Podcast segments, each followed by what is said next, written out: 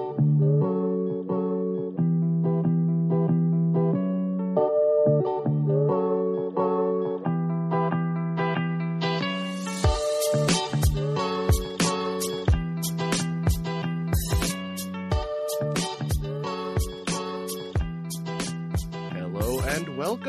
another edition of 99 Questions. I am your host, Bob Buell. This is, of course, an oddly numbered interview show where we ask all sorts of interesting people interesting questions.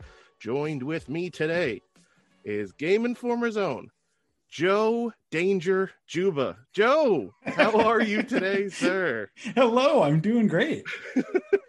Wonderful, wonderful. Even Thank better you so after that much. intro. Oh, I I really try to, you know, start off strong and get really nice and disappointing by the end if possible. Hey, that's my method too. I like it. yeah, line just a straight 90 degree line. 45? I'm no 45. mathematician.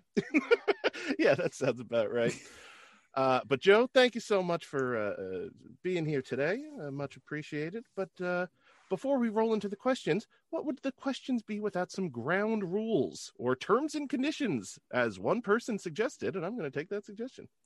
Uh, ground rule number one take as much time or as little time as you need to answer the questions. If a yes or a no suffice, give me a yes or no. If a short story about your life helps us get a better understanding, I want to hear that short story. I'm going to warn you right now. It's probably not going to be a quick yes or no. Perfect. Jeffrey James, we're coming for that record. Four hours, baby. but more boring. That's what people are demanding from their podcasts in 2021. More content, less action. uh, ground rule or term number two. See, that's why this is still not working. Great, right? Uh, rule number two. Uh, uh, there, there's nothing crazy in here. There's nothing controversial. But if you want to pass for whatever reason over a question, we can pass. No judgment. Uh, and ground rule number three, despite the name of the show being 99 questions, there might be a follow up. There might be an extra one I pepper in there on the fly. Uh, some of these are uh, just overtly not questions, uh, s- uh, boldly effacing the English language in many ways. uh, but uh, we're just going to ignore that. Uh, so, uh, non question number one Joe, are you ready? Oh, I am ready. Let's do it. All right. We start off with the hardball here. Question one What's the perfect breakfast? The perfect breakfast. I think, oh, that's a, I think that the perfect breakfast has to be a very iconic breakfast, something that you look at and you're like, that is breakfast. so in my, in my mind, the image that comes to mind for that is just like a cartoonishly large stack of pancakes Ooh. with maybe like some bacon on the side and a cup of black coffee next to it.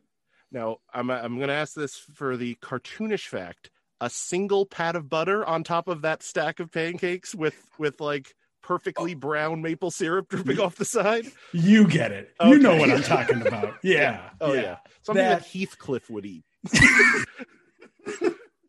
yeah, exactly. Exactly. Like there's no way anyone is looking at that and thinking anything other than, oh, that's a breakfast. Yeah. Yeah.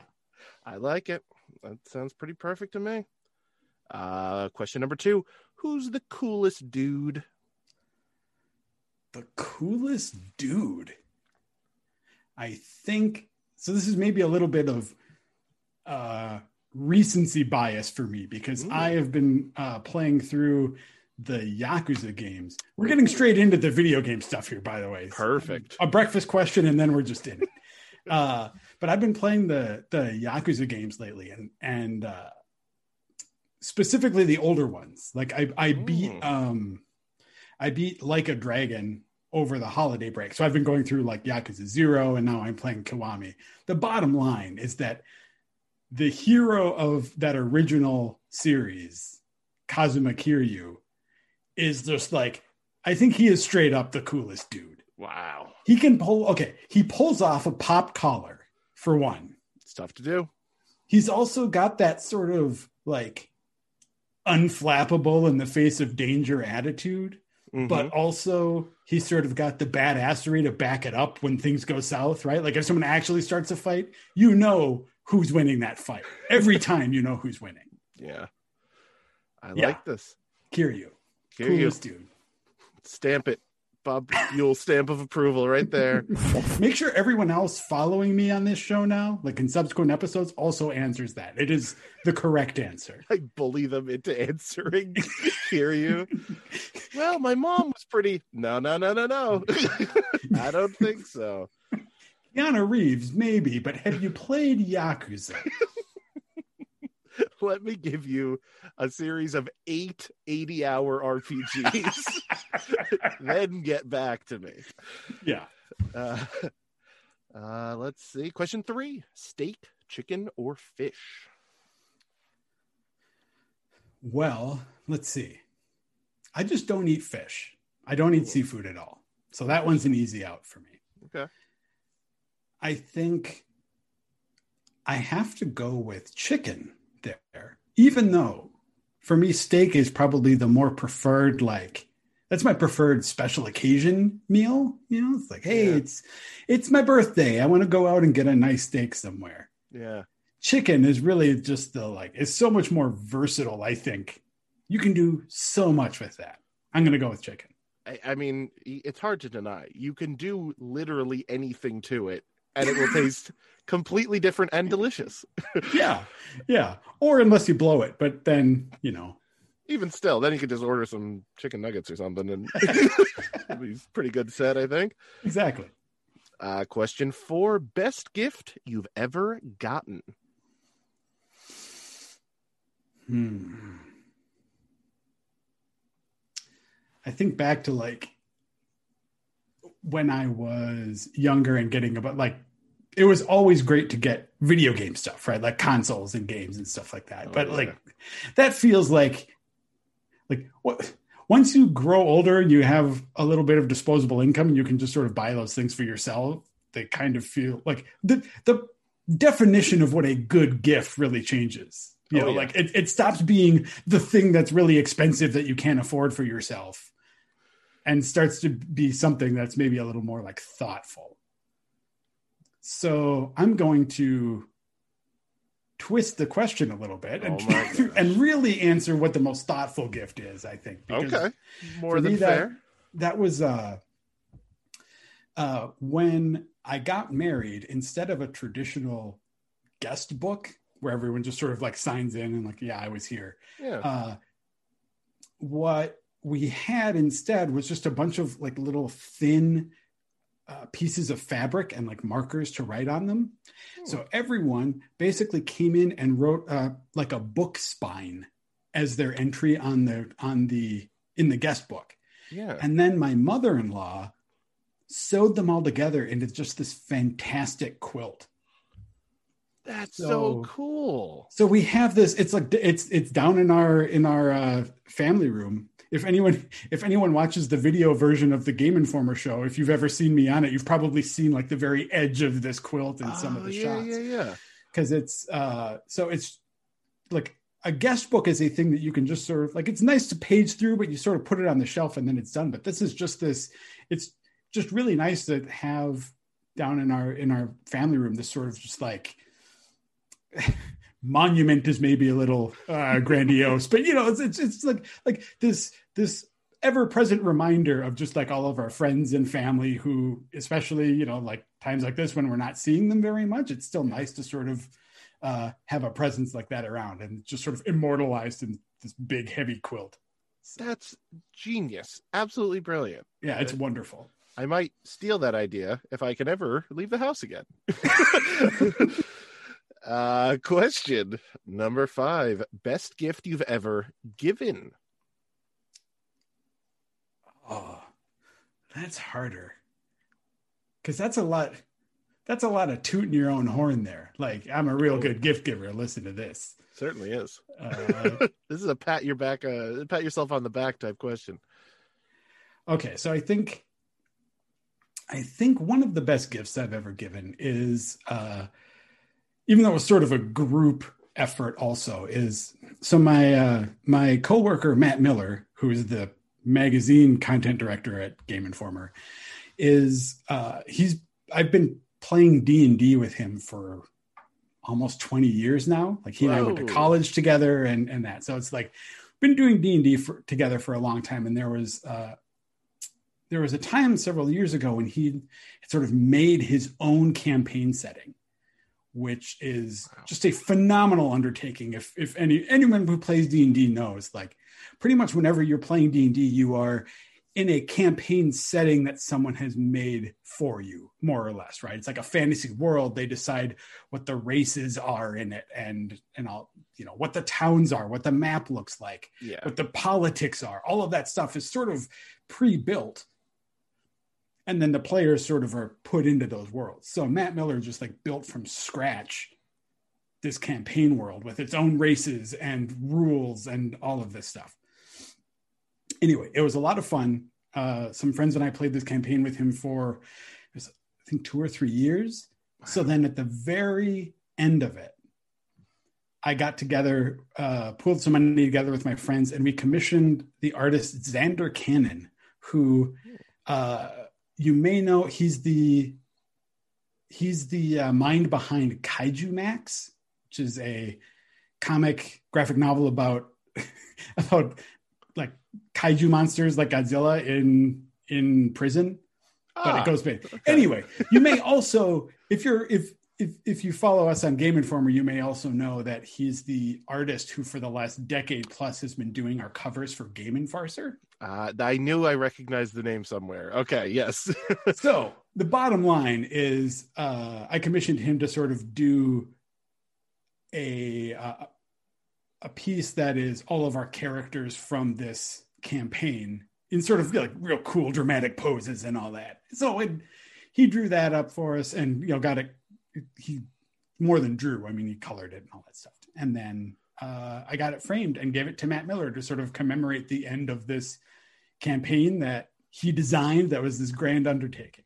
So that is it's an incredibly great gift but the real taking point from that is matt miller created a whole world in d&d that is yeah, crazy impressive because I, I i've played every i play every sunday with a group of friends for like i don't know four or five years at this point something like that yeah, uh and i was like okay i'll dm like a, a little short not, like not a one shot but like a, all right let's go like a year for this one Mhm. and then after about six months, I was like, because I I did the same thing. I was like, I'm gonna make an island, and I'm gonna make the politics on this island, and it's gonna be like a goblin mafia is running the whole thing, and it's gonna be really cool. I want like, you know, I I- I want it to be like a Scorsese movie, but with D and D characters. And then after like six months, I'm like, this is exhausting, you guys. yeah. It's t- being a DM is is no joke.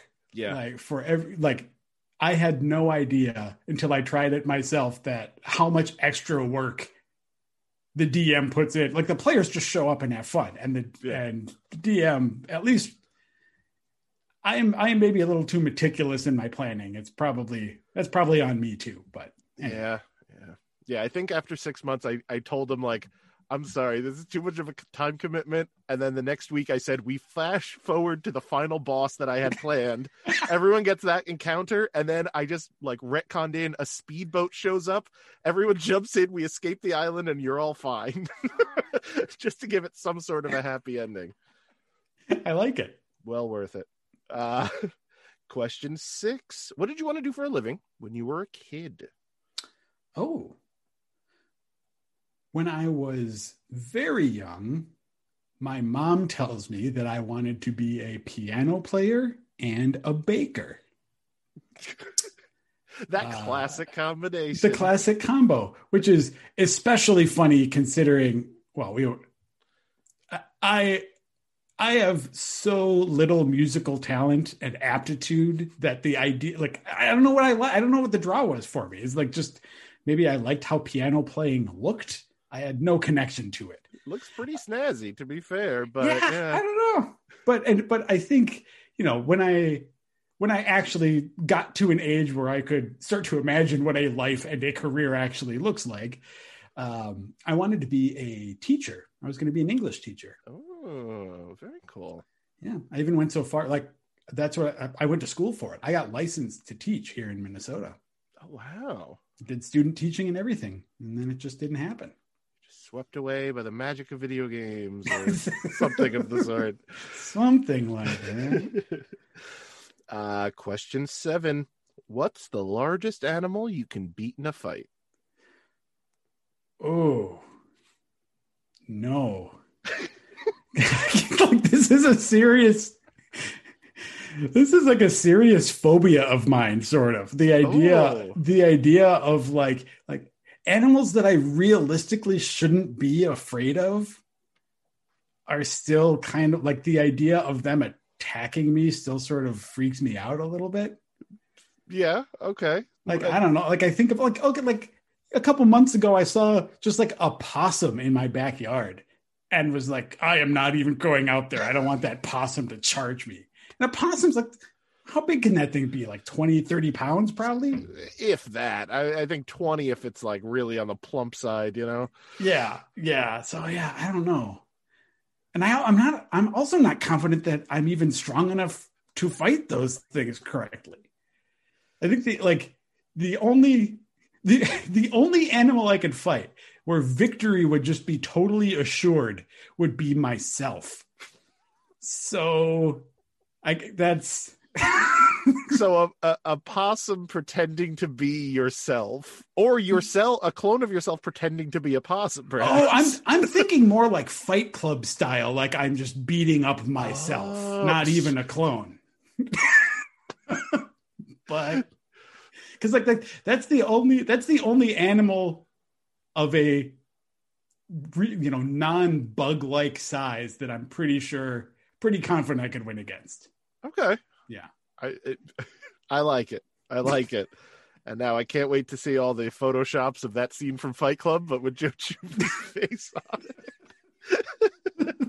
Get to work, internet. You know what to do. Uh, I think the, even the internet has better things to do than that. I heard a collective "I'll pass." Uh, probably for the best. Uh, question eight: Who's someone you look up to? Hmm.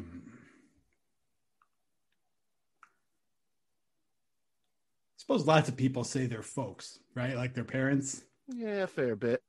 Because that's true, but well, okay. So like I, I was talking about Matt Miller before. that's actually he, he's a great example. Like he's someone. Matt Miller is someone that I absolutely look up to. I've like I've worked alongside him for what 17 years now, and it's interesting because our our careers have been very parallel at Game Informer. Like pretty much the same, but almost always just a little different so I I look at him and the stuff he does and see a lot of myself, but I also just really admire the way um, the way he's able to approach situations and people by leading with like kindness and diplomacy Mm. and consideration, which isn't to say like I don't think I'm some you know some jerk who just goes barreling it in and pushing people over or whatever,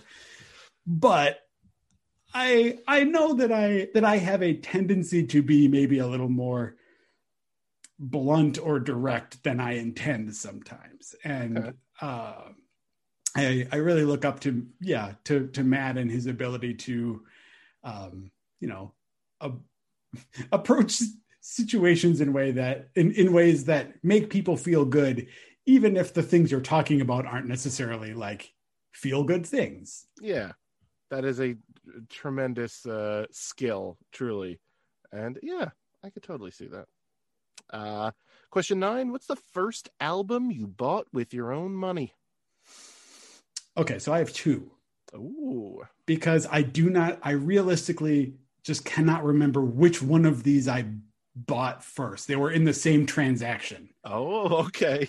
We're 'Cause I getting remember- very granular. I like it. Which one the cashier scanned? Yeah, first? I can't answer that. I can't. I'm sorry. I know it's a big disappointment to everyone, but I just cannot be that specific. I'm looking at the analytics right now, and the numbers are dropping. It's dropping, sir. but the two that I, the two albums that I bought with my own money were right. I had basically just gotten a CD player for Christmas, and I went out and bought "God Shuffled His Feet" by the Crash Test Dummies. Okay, that's the one that has that mm, song that ever that I was gonna say the one Crash Test Dummy song that I know. the one song that pretty much anyone knows. Yeah. Yeah.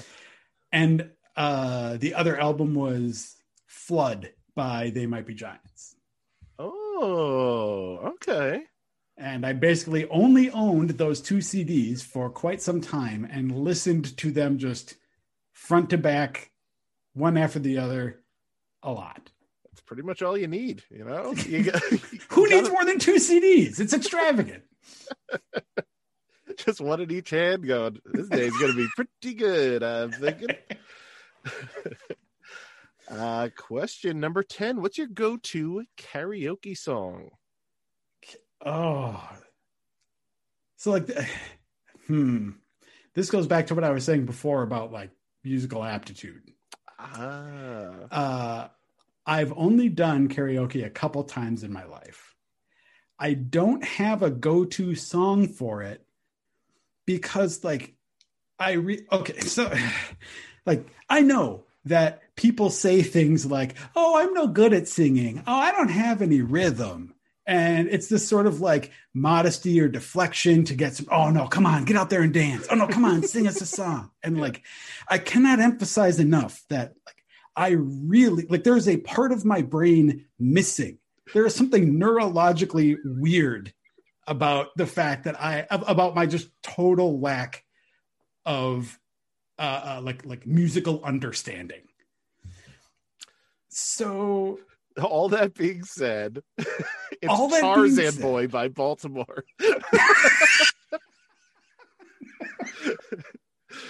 I think so like the the one the one karaoke story I have is that uh, there was there was a time a few years ago when I went to Tokyo with uh, Ben Hanson and Kim Wallace, nice. and we went and did karaoke with some folks on the Final Fantasy 15 development team. Oh, very cool! And when it came time for me to pick a song, knowing that my problems in this area I was like, I need to find something that is very talky. Like, what's the what's the mm. song that I could sing that really requires the least singing? It's just mainly talking.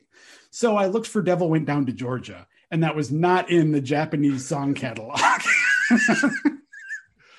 weird. What a weird thing. but what was in the Japanese song catalog was Istanbul, not Constantinople by They Might Be Giants. Oh. Yeah, so, you could kind of sing, talk your way through it. Uh... Yeah, you sort of. The thing, the thing that I remember the most about this wasn't even the perform. It wasn't even like doing the song as much as just like as uh, Ben Hanson's incredulity that when given the opportunity to choose a song to sing, that is the one I would choose in that particular situation. Like he was just baffled and I think borderline angry about it. It sounds like something Hanson would be angry at. yeah. But I think that the logic holds up there, though. there's, you know, there's a line of, of reasoning in, in the decision making there. It's, uh... I do my best. do my best with what I got. I mean, you can listen to. There was uh, I forget what year it was exactly, but for for one of the extra life uh, live streams Oh, we put together right. like a musical and I, I sang a song in there because it's for the kids and it was like ridiculous. yeah exactly yeah, yeah. and so like if you want to if you can look that up if you don't believe me when i tell you that i cannot legitimately do anything with music. And the audio clip will be edited in here. I got game they're satisfying, but they're hard to score. Yet the best ones we're analyzing, they're worth recognizing. We launched the switch. It's Hyrule again. Rule again. But no open world is quite like you. I know I'm great, but am I worth a 10? My weapons break to frustrate you. You're the 10 that I want. Numbers. You're the 10 that I want. Perfect. Perfect. Oh boy. You- if you give me the softballs, I gotta knock them out of the park. You know, it's it's. I don't want to do it. It's just. I understand. Uh, question eleven: What's the last song that you listened to? Let me look. See, this is why this question needs to be sponsored by Spotify. They need to just pay me like, just give me like lunch money. Give me like twenty Yeah. bucks or something. I'll take it. Okay, it is Cutting Stone by the Decemberists. Oh. I know a little bit of the Decemberists. They keep showing up. Algorithms keep saying they're really good for me, and I'm slowly finding out they are. They are a uh boy. So like they're they're a very sort of theatrical band. Not necessarily like not necessarily in terms of their performance. You don't need to see them live to get that sense of it, but it's Yeah. like definitely feels like a, if a bunch of theater kids started a band. Oh yeah, which I mean that in all of the best and well, mainly in the best ways because uh like they they do a lot of story songs. yeah. And as you know, as, as someone who doesn't necessarily listen to music for the music part of it, for me, like I, I really tend to appreciate bands that go all in on the sort of narrative aspect of it. And that's that's the Decemberists. Oh, very nice, very nice.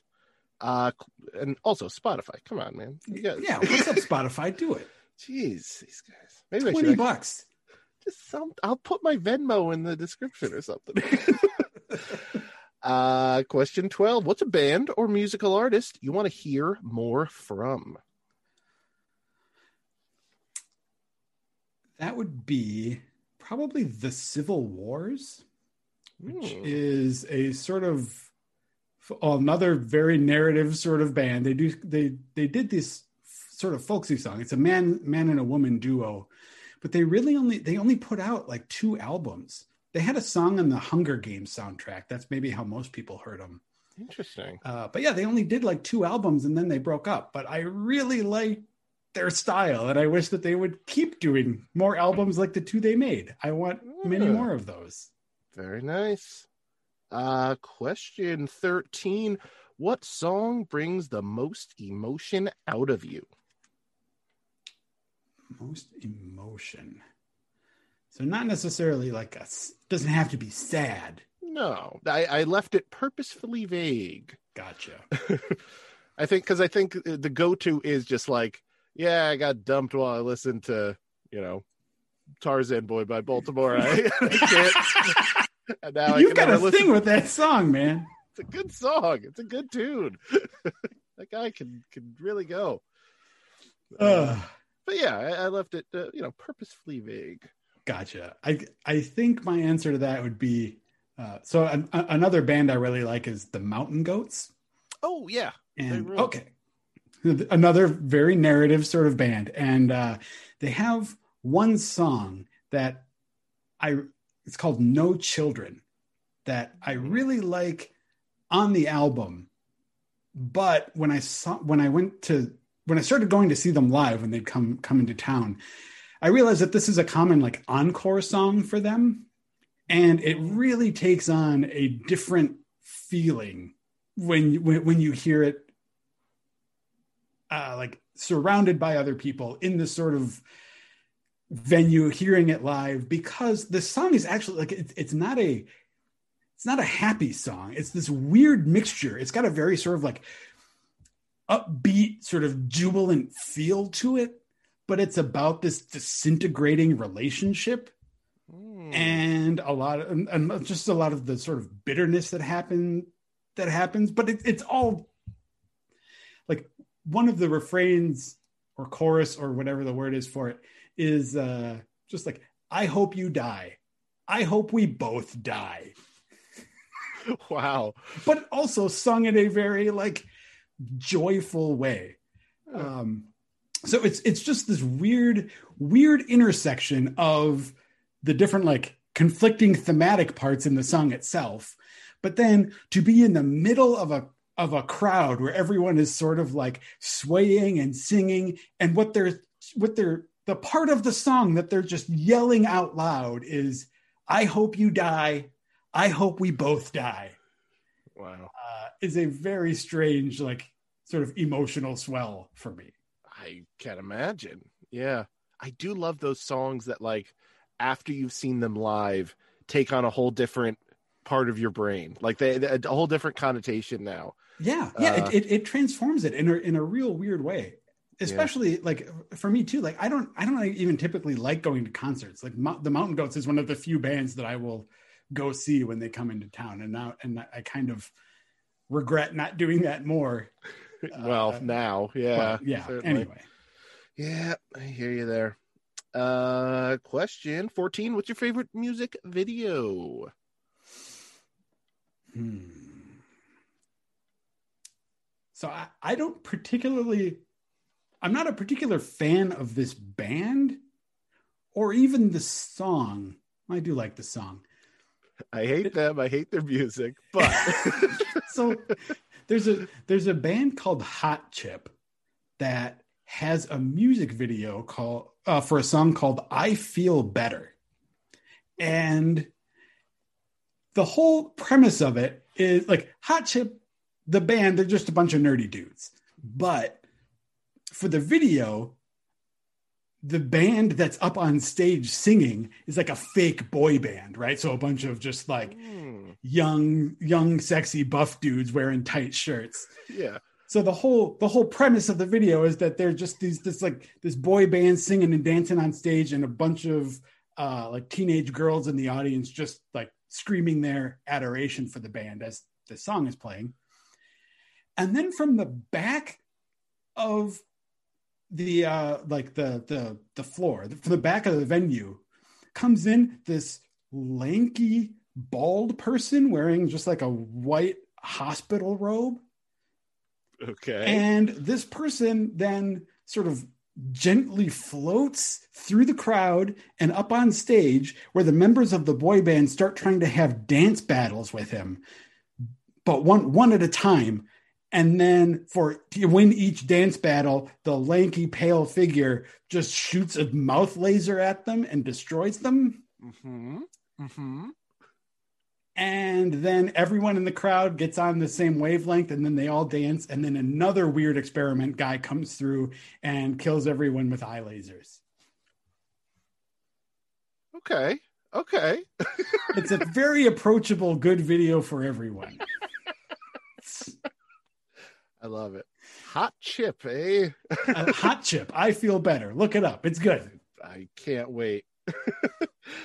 uh question 15. You got a million dollars, but you have to donate it all to charity. What charity is it going to?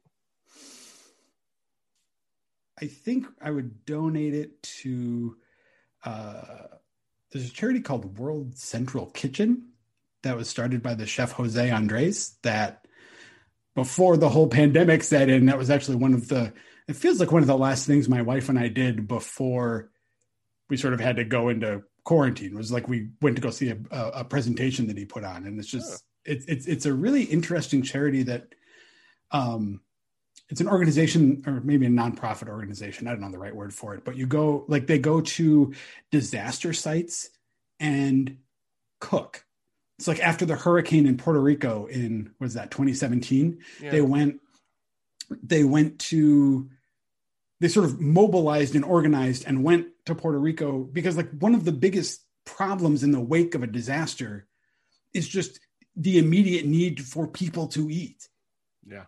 and that's that's the problem that this that that charity tries to solve or address uh so yeah i but i guess i also feel weird giving a, all of a million like putting it all in one place too i think i'd probably give half to the to world central kitchen and let's give half to uh uh the aclu I think that's a pretty decent way to go. yeah Uh question 16. Favorite holiday? I made up a holiday. Oh, I think I know where this is going. and I legitimately this is legitimately the I get more excited for this holiday than Christmas, Thanksgiving, Easter. This was yep. This was going to be for the record between question 50 and 51 i ask you a specific question this uh-huh. was going to be it i can't wait please go on i love this okay well so I, I know this. Is this uh, you absolutely do. If you okay. think you do, you do. If you followed me on Twitter or anything for any amount of time, I've you've probably heard me talk about Columbo, yeah. which is the you know the TV detective from the the seventies, well, and more. But uh, so what happened was one year I looked at the calendar on my phone and saw Columbus Day but misread it as Columbo's Day. And I was sort of like standing in the kitchen lamenting. I was like, oh, I read Columbus Day as Columbo's Day. And for a second, I got real excited because I thought that was a could be an actual holiday. And my wife just looked at me, God bless her, and said, Well, that, that could be a holiday. You can make that happen dramatic close up of your eyes widening as she said. And I realized, words. yes, I am an adult and I can make that party happen if I want to. So for the last seven years now, on the weekend of Columbus Day, I have held a Columbo's Day party where I have some friends over to my house. I order a cake that is designed to look like different aspects of the Columbo episodes that we're watching. So, you know, there's one where someone drowns in a pool. So I had a cake done of like a guy drowning in a pool. Uh, so, and then I get like little party favors for it. I get little like buttons and uh, like there's one, there's one about where like the big flourish at the end of the episode, the big gotcha moment is Columbo's like, I'm wearing gloves. My fingerprints can't be on that thing. So then I got everyone just like, I like you really learn a lot when you're planning for Columbo's Day. You learn a lot about what you can order in bulk for various party favor purposes. Because I've yeah. ordered like ice cream man hats, I've ordered cheap sunglasses, I've ordered these gray gloves that I was talking like nice. as just sort of mementos of Columbo's Day. So every every year there is no holiday that I a look forward to more or b spend more money on than Columbo's Day. I adore that answer. All of even, even this year, even though I couldn't have it in person, I actually uh, got together a bunch of like I bought a bunch of cardboard boxes. I loaded some episodes of Columbo up onto USB drives, and I like mailed Columbo's Day out to the people who would normally attend. You're like a Pied Piper of Columbo. I told you, man, I get into it in a disturbing way. I love this so much. Yeah. I was amazing. I'm, Sorry to go speech. off on that. I know that everyone always says that Columbo's Day is their favorite holiday. I didn't. Uh, it's redundant. the old standby answer. Everyone loves Columbo's Day. when is enough enough? uh, question seventeen. What's your go-to drink when you walk into a coffee shop? an Americano with an extra shot of espresso. Mm, get that caffeine rolling. I like yeah. it. Uh, 18. Spell the word gray. Is this a. Oh, it's not a trick question. G R A Y. But that's because I'm in America and not the UK, where you would spell it E Y. Interesting, interesting. I think that's the rule for it. You can fact check me on that one. I I I say I'm going to look it up every episode, never once. I, am yeah, I'm pretty sure that it's the, the British English version is G R E Y, and American English is A Y. That would vaguely make sense, but once like again, Earl, Earl Grey fact check this. okay, well, no, it, it takes all the fun out of it. Yeah, of course. Yeah, yeah, I think that would make sense, but who knows? Uh, 19. What is your prized possession? Can I give another Columbo answer? Please. okay. Because like there's uh there's an episode of Columbo called Murder, a self-portrait, which is one of the not great 80s episodes of Columbo. Okay. But one of the things that is great about it is that the killer is an artist. So through the course of this episode, as he and Lieutenant Columbo are kind of sizing each other up, he has Columbo sit for a portrait Mm. That uh, that he paints. So it was uh, the actor obviously didn't actually paint the portrait. The guy who was the head of um, like Universal's scenic arts department was the was the painter who did it. Is a guy named Yaroslav Gaber It's a great name. or Gebra. It might be Gebra. Yaroslav Gebra. Still Anyway, the point being, he painted just this fabulous portrait of Peter Falk as Columbo. And a few years ago, the Gebra estate put prints, like limited edition prints of that painting. So, not the original painting, but they made like 40 prints of them, like signed and numbered by the artist, up for sale and I grabbed one of them. So now I have here in this room I am sitting in now, looking at right now as I'm talking to you, I'm Oh. looking at a framed portrait of Peter Falk as Columbo. That is amazing. Uh, yeah, yeah, that totally checks out in every aspect of the word. uh, I guess that or my wedding ring. well, well, only one of them has Peter Falk's face on it, so well, you'd think. But let me till I got that commission work done. Oh, that's amazing. Uh, I'd like to think that if I looked it up today, there's still like 37 available or something. So it's oh, I, like, th- I think they're gone. I'm pretty sure they're gone. I, yeah, I believe it. uh, question 20. Are you competitive? No, Okay. not at all. Definitive. No, it's not. It's just not. Yeah, Yeah. never really been a thing for me. Uh, question 21. Do you consider golf a sport? Yeah. Yes. Who says no to that?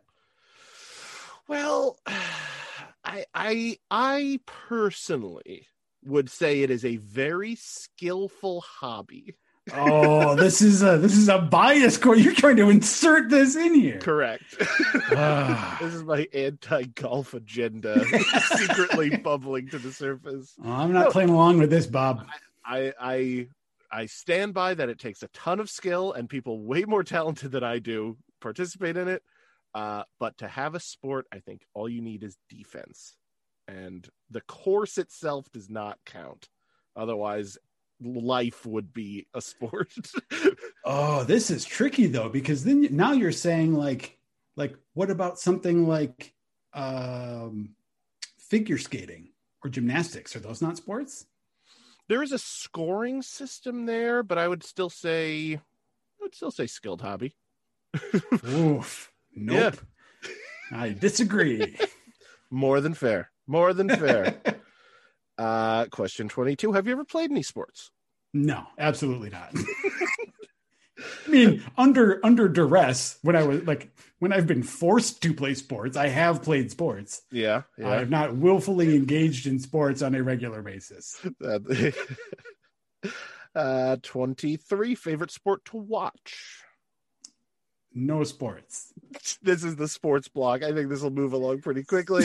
Uh, question 24 theme parks? Oh, yeah. I have really fond memories of when I was younger, I could really go to theme parks and like ride roller coasters all day long. The last time I tried, as you get older, your body just generally holds up a poorer under those circumstances. So like Yeah. I the last time I went to a theme park and went on a few roller coasters, I was really feeling it for the next couple days. Um, but it's still fun.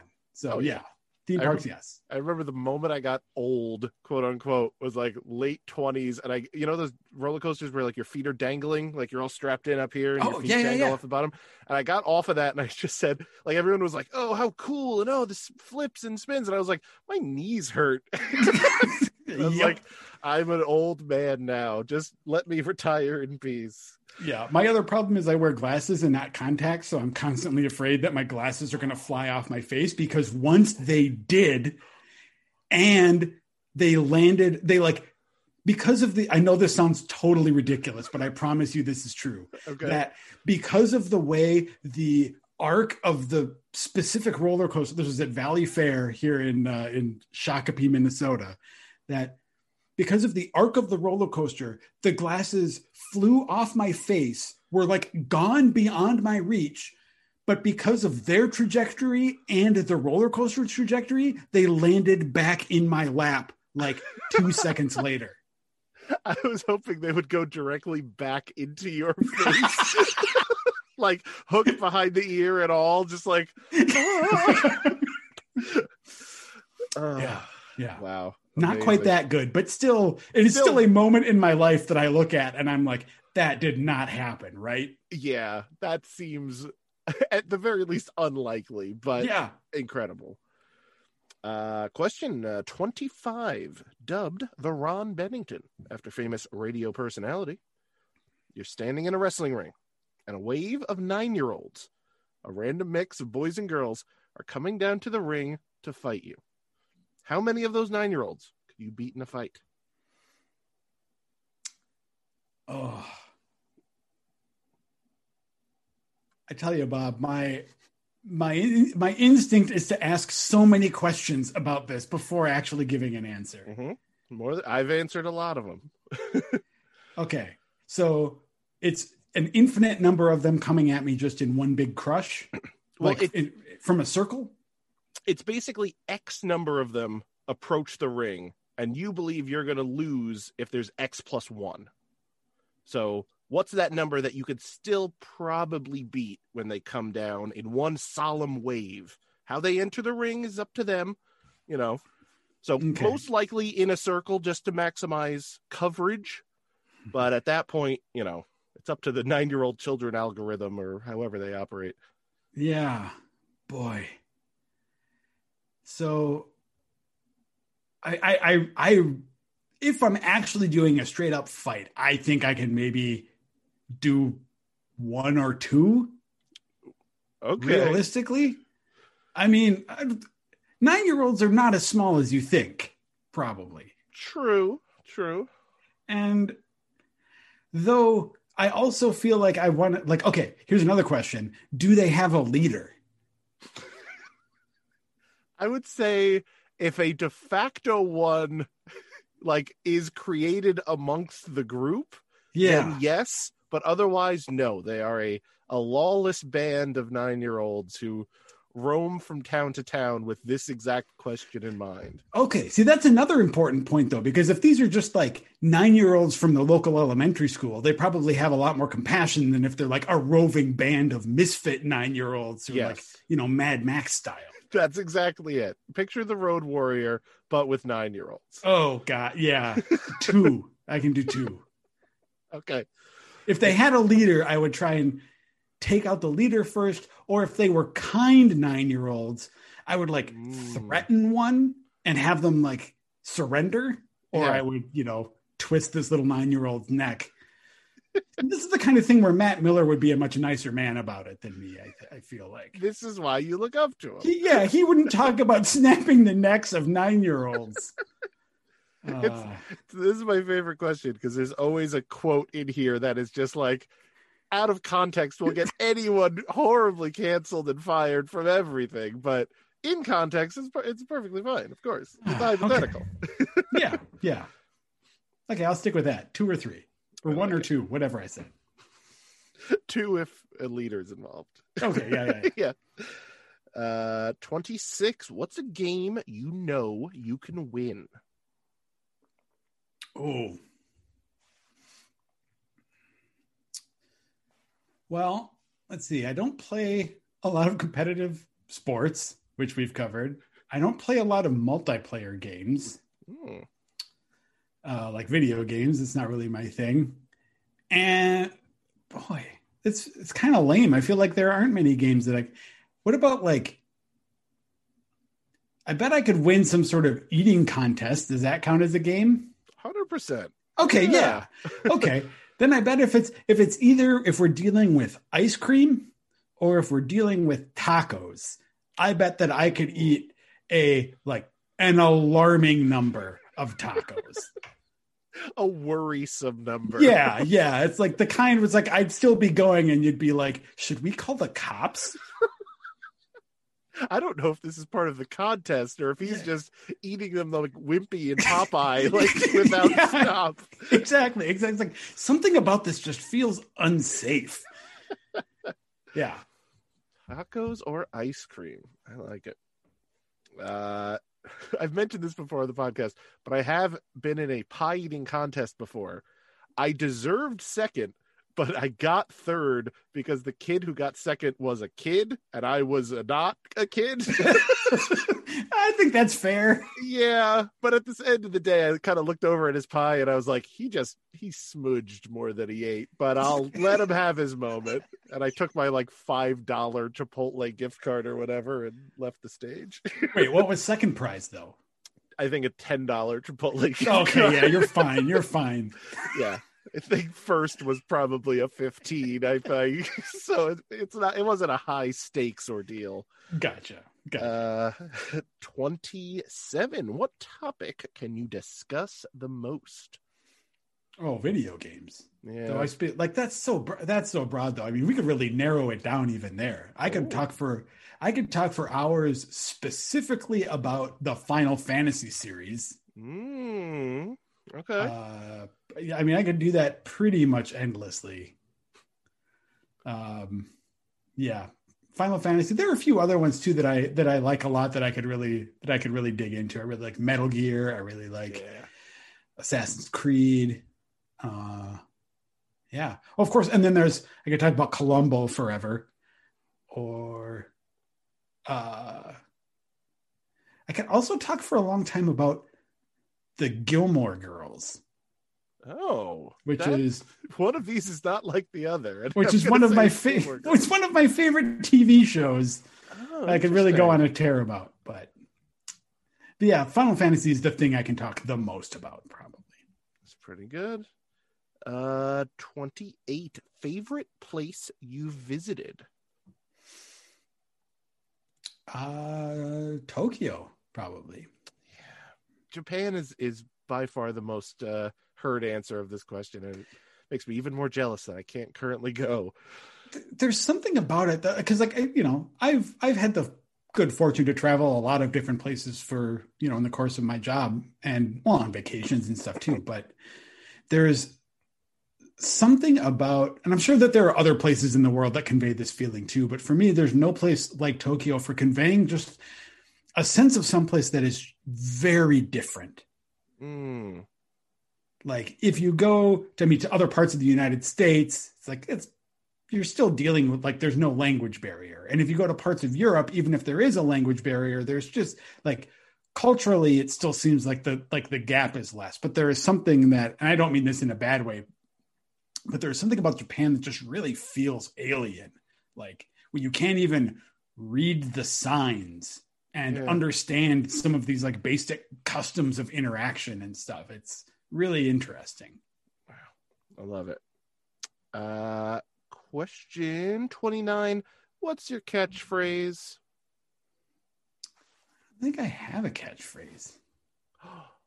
Does a laugh count? People tell me that that that my they like my laugh, It's pretty which I can't which I can't force now because then it's ridiculous. but Yeah. I think it, if if anything, it's probably that. I like Yeah. laughing. I like having a good time. Nice. That's a good thing to like. I hate having a good time. Fun? No, thank you. Uh, question 30. What's the best costume or cosplay you've ever worn? if you're from the Midwest, you have heard stories about the uh, Great Blizzard of 91, Hmm. the Great Halloween Blizzard of 91. Oh, interesting. This is this is a thing that people around here do not shut up about. My biggest memory of that, apart from the fact that it, you know, like snowed a foot or more on Halloween, was my costume that year, which was a teenage mutant ninja Santa. I had a Santa suit. I had a katana I had a Leonardo mask, and I had a Santa hat. It's perfect. It's Yeah. perfect. People did not get it. what? What is there not to get? It's like But also, what is there to get? fair. anyway, but I think like that stands out to me as probably the most on brand costume I've ever worn. Really good one. Uh 31. Have you ever had anything named after you? No, no, my family owns like my extended family owns some grocery stores. So around Minnesota, you may have seen Juba's Super Values, Oh, but uh, that's that's nothing to do with me. That's just the family name. Interesting. Uh 32. What's a hobby you've dedicated the most time to? Yeah, video games. Yeah, it's again. I mean, it's it's like it's, universal. it's it's weird too though because it's also like a it's also professional for me, but it's like, but it's like well if you, I've also sort of made my job my ho or my made my hobby my job, so that's, I mean, I got video games just by a huge margin. yeah. Yeah, Uh 33. Who's a celebrity you've had a crush on? hmm.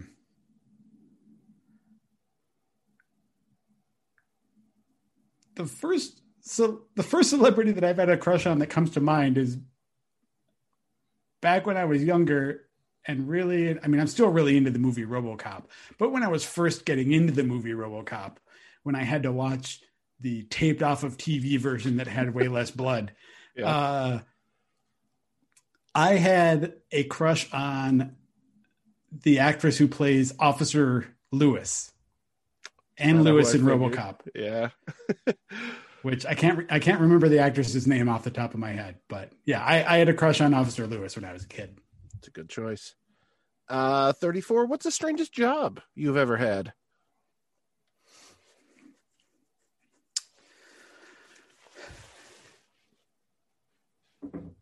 I had I I was a uh before starting at GI, I was a bank teller for a little while. Oh. And which isn't in and of itself a strange job. But I had to do a strange thing as a bank teller, which was one time the bank that I was working for was looking at uh, expanding to another branch. So they needed to buy the building for their other branch, but there was like there were a bunch of like small local banks who were interested in expanding to this you know particular location. Okay. So instead of working as a teller one day, my boss had me go to the location of this building, like next door, park a car, my car there, and just take down the license plates of all of the people who came to like look at the building that day. Huh. I think it was so they could like scope out who else but I have no idea how legal this was, by the way. I was just doing what I was told. But I think it was so they could try to figure out like who else was interested in the building in the building so they could like formulate their bid for it appropriately or something. But that is that is by far like the strangest thing I've had to do for a job. Very odd. Yeah, that because I you would think it would just just be as good to be like there were six people that stopped in today instead of like marking down individual license plates. But Yeah. Yeah. I even had binoculars because I like I didn't want to go and like you can get out of your car and just like every time someone shows up, like write it down. So it's like I was like sitting there eating corn nuts from the gas station or whatever and looking through my binoculars at license plates our for a full work, eight hour shift. amazing. Uh, thirty-five. What's a book you would recommend the world to read? Hmm. I, okay, I pretty much exclusively read fiction, which is a, har- a harder thing to recommend because stories are very are a lot more personal. It's like, eh, this story may or may not be for you. Yeah. So I feel like nonfiction is an easier book to recommend to the, you know the capital W world. Yeah. Uh, but I haven't read a whole lot of nonfiction, except there's a, a book that I really like called, I forget the full title. It was something like, you know, quiet introverts in a world. Ah, it's going to drive me crazy. It's like in, introverts in a world that can't stop talking or something like that. But the the the book the main title is Quiet. Okay. And even though I I don't necessarily I'm not necessarily on board with the idea of like there are two kinds of people in the world, introverts and extroverts. Like that's reductive. But Yeah.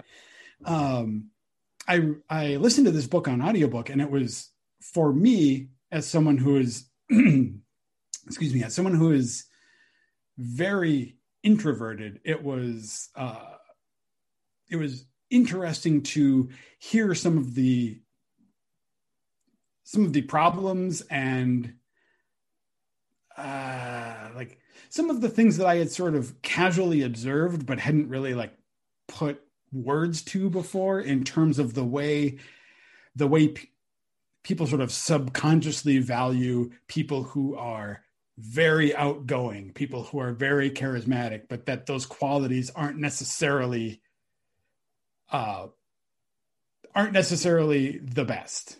Yeah. Uh so yeah, I guess it's sort of a weird sort of a strange answer, but I think that book helped me understand a lot about just I mean introverts and extroverts aside, just a lot about the way different people interact with the world and and each other. So yeah. In, in infinitely valuable, I dare say. I haven't even read it, and I can realize that. Uh, 36. What's a movie that always makes you laugh? Oh, I don't have a good answer for this one.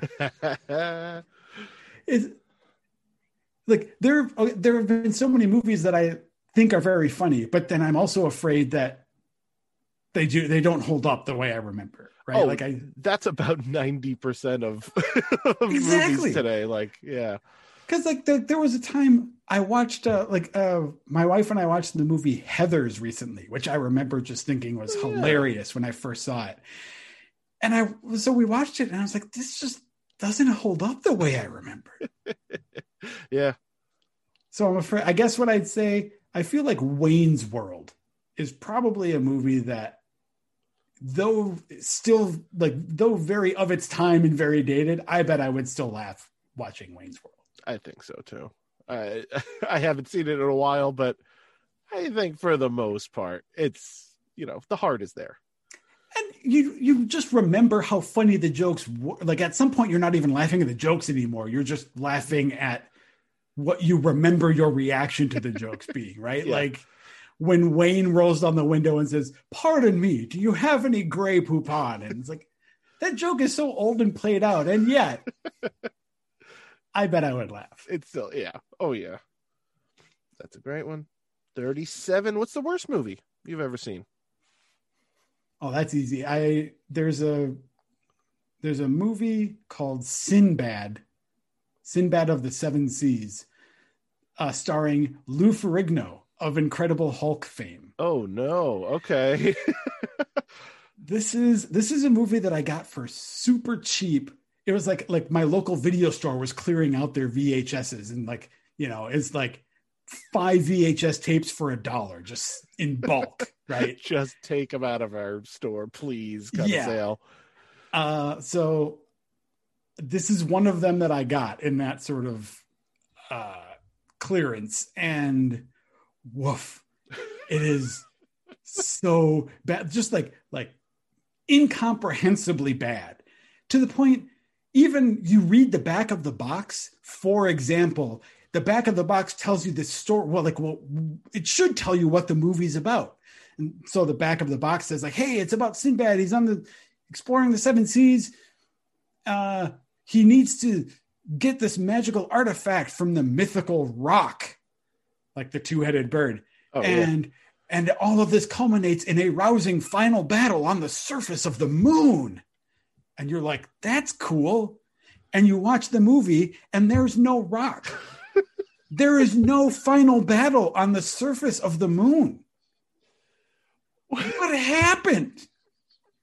That's like that's like Metal Gear Solid or Metal Gear One. It had like the weird translated box, and they just made up character names. Like, how does that fly? How would that ever pass any level of like quality assurance at any point? Yeah, There was no QA on this movie at all. Another hilarious thing about this movie, by the way, is one of Sinbad's big things. Is I mean, you think of Sinbad, you think of like a dude with a scimitar, right? Yeah, swashbuckling baggy pants, all Yeah. deal. Yeah, One of the recurring problems of this movie is that Lou Ferrigno repeatedly draws his scimitar only to throw it and go fight guys with his hands. Like he doesn't throw it at them. It's just like it's like this happens at least three times. Like I'm going to draw my sword and toss it aside so I can punch you. What is the sword even for? Is there like a producer off st- off screen who's just going like, he's got to punch more things. Like we got to scrap this whole fight scene. Just just have him punch some of these guys if they're Yeah, okay Lou. Ferrigno, man, he's the Hulk. People want to see the Hulk punch. Can we call this movie Hulk of the Seven Seas? Well, we couldn't pass it by our lawyers, but uh, I guess Sinbad It's close enough. It's, I mean, I'm sure I've seen worse movies than that. I was a, I, I'm a big fan of like Mystery Science Theater, so yeah, oh, I'm, yeah. I'm sure there are worse ones, but that is the one that stands out to me as like legitimately the one that was like s- terrible in a way that it was not even funny anymore. Gotcha. Yeah. That- that- amazing. Uh question 38. Who's your favorite actor or actress? That's a hard one. I feel like I connect so much more with characters rather than the actors playing them. Hmm, You know? Interesting. Like, like I think of one of uh, the show Justified is one of my favorite shows, and it's got a character in it, Boyd Crowder, who is one of my favorite characters in in any show, played by a, a great character actor named Walton Goggins. But I wouldn't say that like Walton Goggins is my favorite actor. You know, Yeah. He is pretty good though. yeah. I guess if you were to like, I feel like if you were to take, look at some of my favorite movies and to see which actor like appears the most in them, Yeah. I f- feel like the answer would probably be Robin Williams, Oh, okay.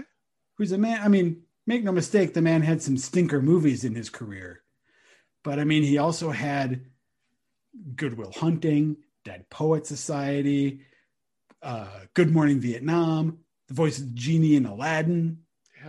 He had a bit part in uh, Kenneth Branagh's Hamlet, which I Oh, wow. love. So it's like he's in. Uh, oh, the Fisher King is another. So anyway. Pro- yeah, probably him. Yeah. He, tremendous. Tremendous.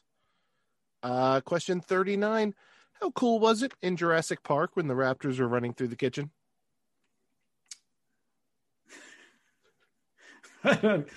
Scale of one to ten, that's like a seven or an eight. I think. Yeah. It's, it's above average. Cool. It's pretty It's pretty cool. It's pretty cool. uh, question 40. First show as a kid you got really into? I think that's got to be Voltron. Mm. Was real into Voltron. A lot of the other shows I was into, I was mainly into for the toys. Like Transformers was a, I liked for the toys. Yeah. GI Joe was good for toys, but Voltron, I was like into the story of Voltron. To be fair, Voltron also had some pretty sweet Oh, toys. I remember obviously. had the click them together type uh, robots. Yeah. Yeah. Oh yeah. Also great toys for Voltron for sure. Uh, 41. Who should play you in a movie of your life? Believe it or not, I've thought of this. I've thought about this before. Perfect. I think uh, Paul Giamatti. That's who gets to be me. I, yeah, I think Hollywood, we got the casting. Make it happen. Make it happen.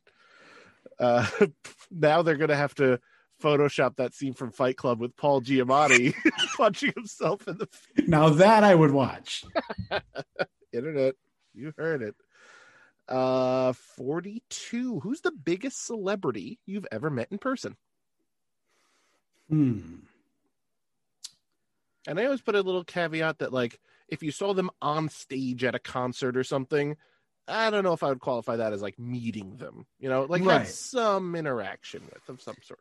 Yeah. So like I, it's weird because the biggest celebrity that I've interacted with, I've not actually met. I talked to over the phone. I interviewed The Rock for uh, back when there was a Midway was making a Spy Hunter game for the John Woo right. Spy Hunter movie that never actually happened that The Rock was starring in. Um, so I interviewed The Rock for that. He was like talking to me on his cell phone as he was driving someplace, and so there was that. Uh, but in terms of actually like meeting face to face in person, I think I go right to like again the the gaming world. Like I've interviewed Hideo Kojima a few times. Pretty great. That's he's probably the biggest name that I've actually like sat down and talked to. That dude seems pretty all right by me. uh 43 TV show or podcast that you love but you don't think anyone else knows about. uh, Rectify, I think, is probably the most Hmm. underrated show that I love.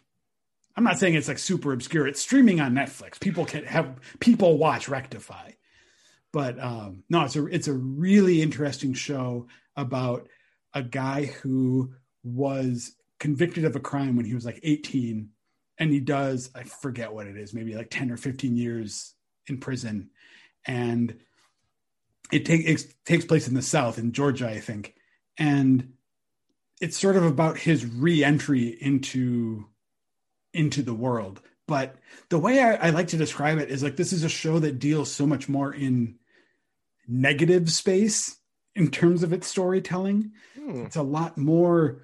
It's a lot less about what the characters are actually saying to each other, and a lot more of the like subtext of what they're holding back Interesting. um yeah Huh. i i love that it went on for four seasons it is great i recommend rectify it's like the tv it's it's the closest thing i've seen to like a tv version of a poem or like a you know like it's it's Wow.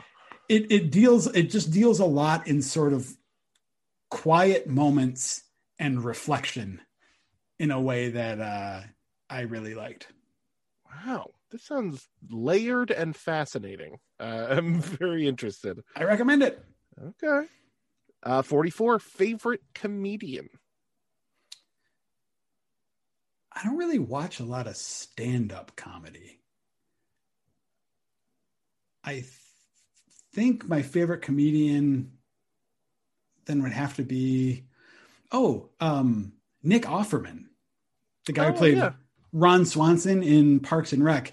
He does a I've actually gotten to see him perform before. He did sort of a tour where where he he's almost more of like a like traveling storyteller. Like it's almost it, it- it's less of just like stand up comedy and a lot more of just like he does some music, he does some storytelling, he does Oh, wow. some bits. But yeah, Nick Offerman.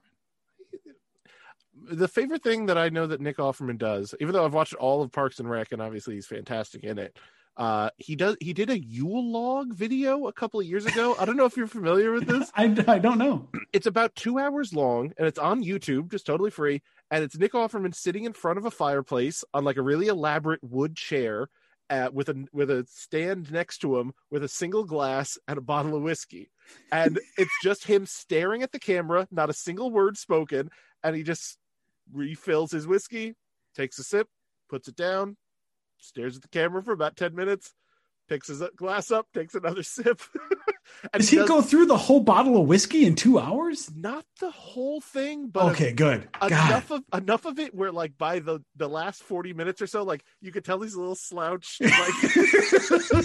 like he's loosened up a little bit more than he was at first Gotcha. Okay. it's it rules it absolutely is fantastic uh, I will the check that out. Absolutely. Uh 45. Best Saturday Night Live cast member. Uh, Tina Fey. Mm, Yeah, So- she does 30 Rock, which I love. Uh, what else? The uh, Unbreakable Kimmy Schmidt. She wrote Mean Girls. yeah. She There has a you go. great autobiography also. Somewhere in this bookshelf is uh Bossypants, I believe is what it's called. Yeah, yeah. I've actually really good. I on a road trip with some friends, I listened to an audiobook of that one. I th- I've heard that one highly recommended because I believe she does the reading of it, right? Yep, yep. Yeah. Oh, it's fantastic. Uh 46. What's the nerdiest thing you've ever done? God, there's a lot. uh boy. I think hmm. Okay, I actually went to a convention here in Minneapolis called NerdCon. Yeah. that qualifies, I mean, it's in the name. It's right there. Is there anything about that? I, I'm going to give it to you. This counts. Okay, But, like, okay. Is there anything about this con that makes it particularly more nerdy than like a Comic Con or, or, or, or, you know, something of the sort? Well, let's see. It well, okay. You you you tell me. It's about they they brought together a bunch of like authors and storytellers. It was essentially like a storytelling conference. So Oh. it wasn't it wasn't the sort of thing like at a Comic Con where it's like, hey, pay a hundred dollars and get your picture taken with this person from Buffy the Vampire Slayer. Yeah. It was like it was basically a bunch of breakout panels throughout the day where all of these different creative people, whether I mean like they had musicians, they had writers. Uh, like I remember John Darnielle of the Mountain Goats, who I mentioned Oh, earlier, uh, yeah. was there. Patrick Rothfuss, the author, was there. Uh, it's put on by John and Hank Green, who are well, one of them. They're both authors. They're known as the I don't really the v- vlog vlog brothers, maybe. Okay. I don't know. I don't really follow their stuff beyond that. So basically, just like a whole day of uh, sitting in conference rooms, listening to people talk about their podcasts and their books and how to and how lowly people like us can make better podcasts and books. Oddly, I think that might be nerdier than a Comic Con now that I think about it. yes. Because at least with Comic Con, you could just like buy a Funko Pop or whatever people do. Like, yeah. it's pretty good. Uh, 47 least favorite state. As in the United States. Mhm. Hmm. I think I had an answer once of ennui, just a, fr- a French state of kind of meh. Gas. Gas is the worst state of matter. Who needs it? Vapor? Get the heck out of here. Yeah. Solid or liquid for me. Sometimes plasma. Nothing else. That's what your bumper sticker says, right? exactly. Some they didn't plan on it being that long, so Yeah. sometimes plasma is kind of shoddily written Yeah. at the bottom. But R- right above the exhaust, too. No gas. the irony, the irony. Uh, uh, question forty-eight. Uh, best thing you've ever won? Okay, so I, I, I don't really win things. Okay. Like I I don't I, I don't Okay, so I don't really win things, but my wife is like supernaturally lucky. when it comes when it comes to contests. Yeah. Like if there's any sort of contest that they have that they're having at her work or things like that, she will always win. Like there was one time where she was like, "Hey, they're having a contest at work for tickets to this show tomorrow night. Make sure that you're free because I think I'm probably going to win that." And she did. Who who makes plans to win a contest? But then it's like it's smart because she always wins. That's So- tremendous. Yeah. So because of her, because of her lucky streak, I got to go see uh, uh, the guy who played Glenn in The Walking Dead. It was like a like a an NPR thing. So Oh yeah. uh, it was a show or NPR a show called Wits that they used to record here. That uh, he was like the guy who played Glenn on The Walking Dead was the guest. So we uh, Steven Yeun, I think his Yeah. name is. Yeah. Wow. There you go. Very cool. Oh, gift certificates. She wins those a lot too. So we've got like restaurant gift certificates, free bottles of wine. Anyway, My, I my ten dollar Chipotle card is looking more and more sad by the minute here. Uh, forty nine. Is there anything you've collected or had a collection of? yeah, I used to collect GI Joes like when I was younger. Oh, I still have I still have a decent collection of like video game statues and memorabilia and stuff like that, but that's more like that's like decoration for my desk at work essentially. Mm. Um but yeah, when I was younger, I was really into like collecting the GI Joes though I would take I mean I play with them too. Until go ahead. oh, I was gonna say, are you talking like the old school, like super tall seventies GI Joes, or are we going No. more like plastic, what four and a half inch or whatever? yeah yeah the four and a half inches uh that's that's what i got into and i would like there was when i started getting when i started outgrowing them and getting bored with just like playing normal gi joes with them my this is one of the one of the best things that i ever got is my dad gave me a, a small phillips head screwdriver Hmm. that i hadn't even realized. You could stick those in the back of the gi joes and undo the screw that was holding them together. Oh, which oh. meant that you could it was basically a character creator but for gi joes because you could take them apart swap their heads swap their arms. So this like collection that i had meticulously gathered throughout my youth like when i started outgrowing it i was just like frankensteining these gi joes together. So this this thing this collection that i like took so much pride in at one point when i was young is now just this horrifying mishmash of cobras and GI Joes wearing each other's heads and pants, and it's it's real weird. there are psychologists across the nation taking notes on all of this. that sounds amazing. Uh, uh, question 50. Uh, and uh, I promise it's the last of the fighting questions. Okay, okay. This one dubbed the Ryan Davis. You're in a fight to the death with another person equal to your size. You're offered either an aluminum baseball bat or a six inch non serrated knife, knowing the other weapon you don't choose goes to your opponent. Which do you choose, knife or bat? Knife That is correct. immediately. The knife. Yeah. Yeah. I, I've I've this is again my pro knife agenda bubbling to the surface. It is it's I think it's just ostensibly the correct answer. Like Yeah, I feel like there are so many ways to to deflect or even if you don't fully deflect or dodge, it's a lot easier to take a hit from a bat. Yeah. But like you get that knife, like it only takes once with the knife.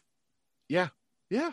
that's exactly it. I think people always say like I'll take the bat for the range as if it's like like Sephiroth's sword, like it's seven feet long. It's like no, it's it's not that much longer than the knife. Like Yeah. And also this also ties in I've been playing Yakuza recently and yeah, like Majima's knife is stronger than his bat. So checkmate. there you go.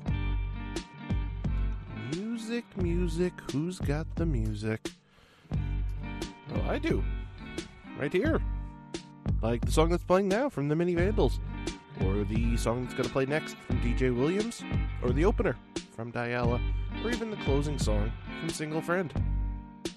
So check them out. Review me on Apple Podcasts, review me on Spotify, review me wherever you can review me. I don't care about all that.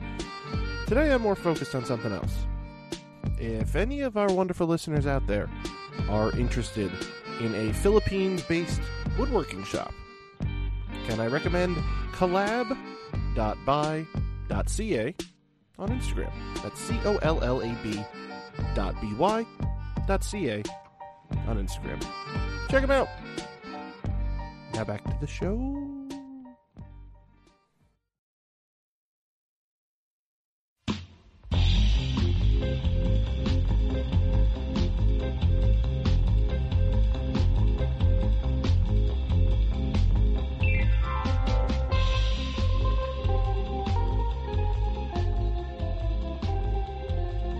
Right. So between 50 and 51, normally this is my little question to you. I was going to ask you about Columbo. I even I had a little note that just said Columbo at the bottom of my my book here, but that's getting You should have right known it was going to come up almost immediately. I was thinking, like, wait, is the TV show question before 50 or after 50? and I couldn't quite remember. And I, uh, turns out I haven't printed out. I can just look, but, um, which will uh, lead perfectly into this, though. Uh, smooth transition here. Obviously, you've uh, been a game informer for, you said, just shy of about uh, 20 years, 17? yeah, 17 years now. truly impressive, and I've I've been a fan of of Game Informers for too long. no such thing. I think I, I I said on a previous thing I the the first issue I remember getting was like fifty or fifty two. Oh wow, And, that's like- before my time even. Yeah, it was uh the the heady like Helgeson and and uh, yeah, there there's some there's some really fun uh fun early issues there. Um but uh, obviously I'm a, I'm a big fan of the work there. Um but if I have to ask you one particular question because it came up and I am a huge fan of it myself, the Final Fantasy series. Hmm. I am a pretty big fan, at least uh, going up to about 12. The, the modern ones haven't captured my interest quite as much. But I know you're a particular fan of six, which is what I would say is my second favorite of all time. Oh, I just- okay. I just want to hear from you. At least top three. How, what would you rank top three Final Fantasies of all time? And let's let's discount the spin-offs, the tactics, because if that's a whole nother debate. Because I think tactics and tactics advanced, and maybe tactics advanced two was, eh. but those are are excellent in and of their own right. But mainline numbered Final Fantasy, what what would you? What top three would you give it here? I know I'm putting you on the spot, but Yeah, well, it's it's actually funny. I feel like I could look this up. I'm sure this. I'm sure I've written this article somewhere. Uh, but the other funny thing is, like like someone's favorite movies, those answers can just vary from day to day too, right? hundred percent. Yeah. Um, the way I'm feeling about it now, this very moment, this very day, Final Fantasy VI is always the top. That's that's just ne- that's just never getting unseated for me. It's. I think the pixel art on it is perfect. I mean, that sounds hyperbolic, but man, that It's- Super NES pixel graphics are so good. Oh, it is. It's so good, and it's also just like such an exemplar of an age of of RPGs too. You know, like if you want, I just think it is. I know that it's controversial that Chrono Trigger normally takes the slot when people talk about the best 16-bit RPG, but like for me, I I think it's I think it's FF6. Yeah. Like there's just so much about that that is the culmination of years of developing that genre.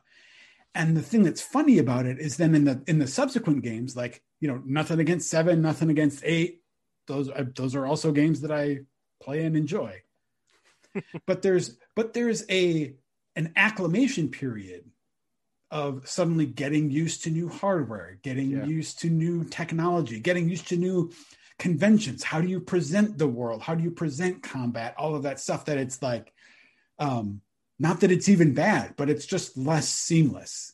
And Final Fantasy VI is just this razor sharp, honed blade of RPG conventions up to that point.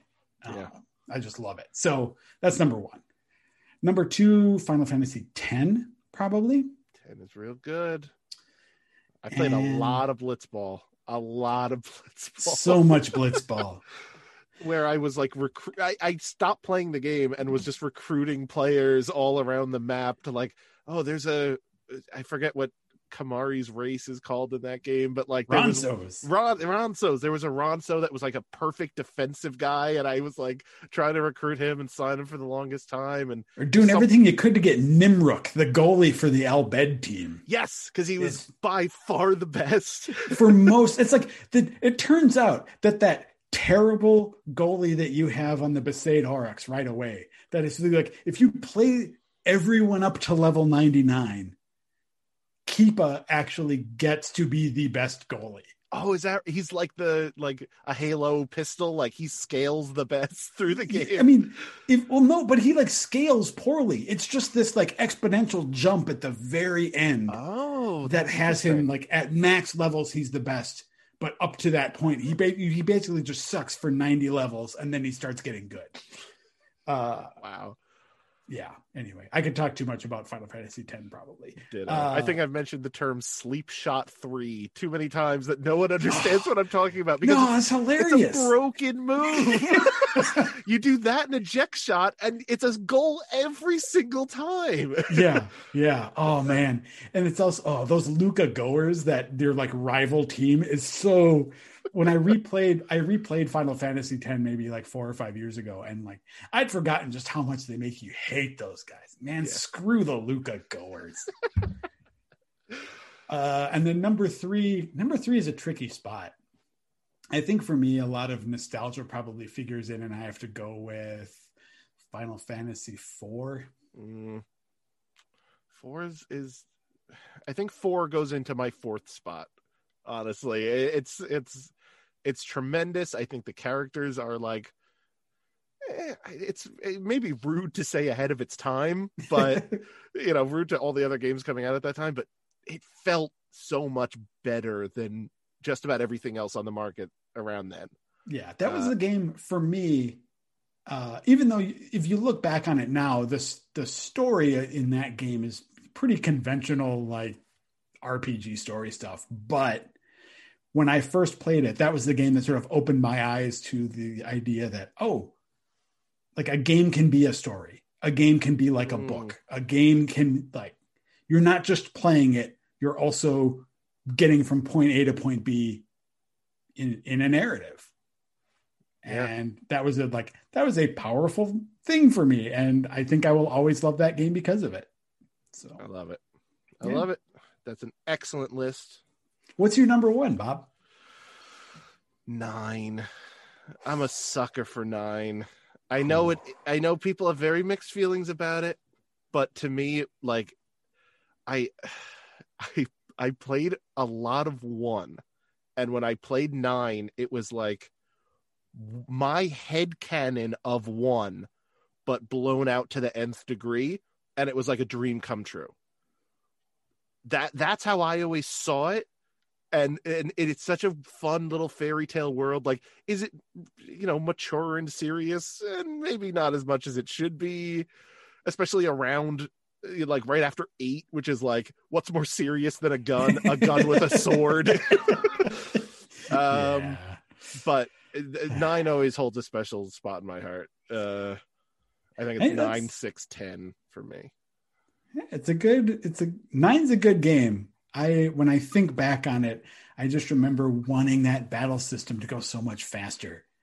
Like come on animations go faster. Come on ATB bar Oh, fill up. There are some of the summons in that game that take like like you could select the summon people's ATB gauge will fill up you select all their things and then you just sit there for about like No, i mean what is it? Ark 45 in that seconds. game takes like a full like a full minute and a half i think. It's Yeah. ridiculous. Anyway yeah.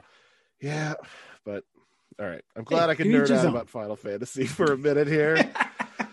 Uh but we have more questions. Let's uh get to it. 51 what's your phone wallpaper right now? Oh it's my two dogs. Oh. I have two boston terriers and they're chewing on a stick together That's fantastic. Uh, 52. What's the last thing you Googled? hmm Somehow another question that's not sponsored by Google. I'm just saying, if they don't throw us a couple bucks, I'll change it to Bing. Not, yeah not brand loyal here. Wait a minute. Didn't I Google something here on this podcast? Oh, it's very possible. Let's say, but before that, uh, okay, yeah. So the last thing I actually Googled was the Fred Durst HBO show, which you and I were talking about before we started Yes. filming. The Jinx, correct. Yeah, the Jinx. Uh, but prior to that, it was synonyms for the word excited, which I ended up not even using any of them in the thing I was writing because they, they didn't quite fit. But I do a Uh, lot of that. Synonyms for blank. Yeah, Pretty common Google term for me. I can imagine. Uh, 53. You have to name your next pet without seeing them. What do you name them? Buddy. Because that's what you're going to call that's that's what you're going to call your pet anyway. No matter what the Skip actual yeah, no matter what the actual name is, what are the odds that you're going to be like, oh, hey, buddy? It works. It works. 54. What professional wrestler would you compare yourself to? I'm afraid I don't know enough about actual professional wrestling to make a good comparison there. Okay. Not even your your your best friend and phone confidant, The Rock. I feel like you can't say I'm like The Rock. No matter how true it may be in my case. Uh, though I guess the one wrestling story that I always that I always liked was the one about the debut of the character Shockmaster yes. which back in the day when Dan Ryckert was at GI, he he showed me that video, and I have always found that hilarious. It's about the funniest g- gaff in professional wrestling that's ever existed. Uh, I don't know how well known it is. I feel like it's relatively obscure, but like, uh, yeah, uh, the, the the long and short of it is they were they were about to debut in WCW a big hulking wrestler by the name of the Shockmaster, and he was he was going to come in and save the day. Like it was a four on four match, but the uh, the good guys only had three, and who's going to fill the last spot? And this fella, Fred Ottman was his real name. Uh, he was in like a little painter's vest And a stormtrooper helmet. That That's just the ridiculous thing. It's like a, a glittery storm- one. yeah they they took a stormtrooper helmet from like the halloween store and spray painted it with glitter and put it on his head and so just on face value if that's what he was it would have been disappointing but his big debut was him kool-aid manning through a wall but someone set up a support 2x4 at the bottom of said wall so he just collapses through the wall trips and falls onto his face and his helmet falls off It's hard. It's hard to introduce yourself with the appropriate like menace and fanfare when you're just do a big tumble and your dumb stormtrooper helmet falls off. my favorite part of that whole thing is after he he like scrambles for his helmet puts it back onto his head and then like while still trying to look tough and flex he like dusts the floor dirt off of his hand because he had just fallen over oh, there So, are yeah. so many layers to that like 45 seconds that it is it's beautiful I say okay, yeah. So that's who I compare myself to. It's like sometimes a little too self-serious, but inevitably I'm gonna blow it. Shockmaster Ah, a thing of brilliance uh 55 what's your comfort food on a bad day Frozen pizza. Ooh. Frozen pizza specifically, not like ordered pizza, not delivery pizza, not restaurant pizza. Yeah. Like a DiGiorno Frozen. or a Mama, what is it? Mama something or other? Yeah. I don't I don't actually like DiGiorno very much. But Mm. I have I have my preferred brands that I you know, Okay. different pizzas for different moods. Of course, of Yeah. course. Yeah. Uh 56 favorite smell. I have a very weird answer to this one, which is I've always liked the smell of gasoline. But I would say jotting notes again. Uh-huh. but I think my more normal answer is um you know like when you walk into an ice cream shop and they're making waffle cones? Hmm the smell of waffle cones. And they never taste that good. Like they never have the power when you're eating them the flavor is never as intense or satisfying as that smell leads you to believe it might be Yeah, that's a good point. They're always a little bit blander than you'd want them to be, but yeah, that smell gets you in the door and it's just phenomenal. yeah waffle cones not gasoline Though That's- if a gas station is next to an ice cream shop, Hmm, got a best of both worlds, maybe. now you're talking Uh, 57 best candy. Yeah. Reese's peanut butter cups, except not actually the cups, but the novelty shapes that they release. There's always some novelty shape going around, right? Yeah. Yeah. Like if it's around Christmas, they're trees. If it's around Halloween, they're pumpkins. Right now in my cupboard, I have some heart shaped ones because Valentine's is a month away, right? Like Yeah. whatever the novelty shape Reese's is, those are the ones because they have a they have a way better ratio of peanut butter to chocolate than traditional cups.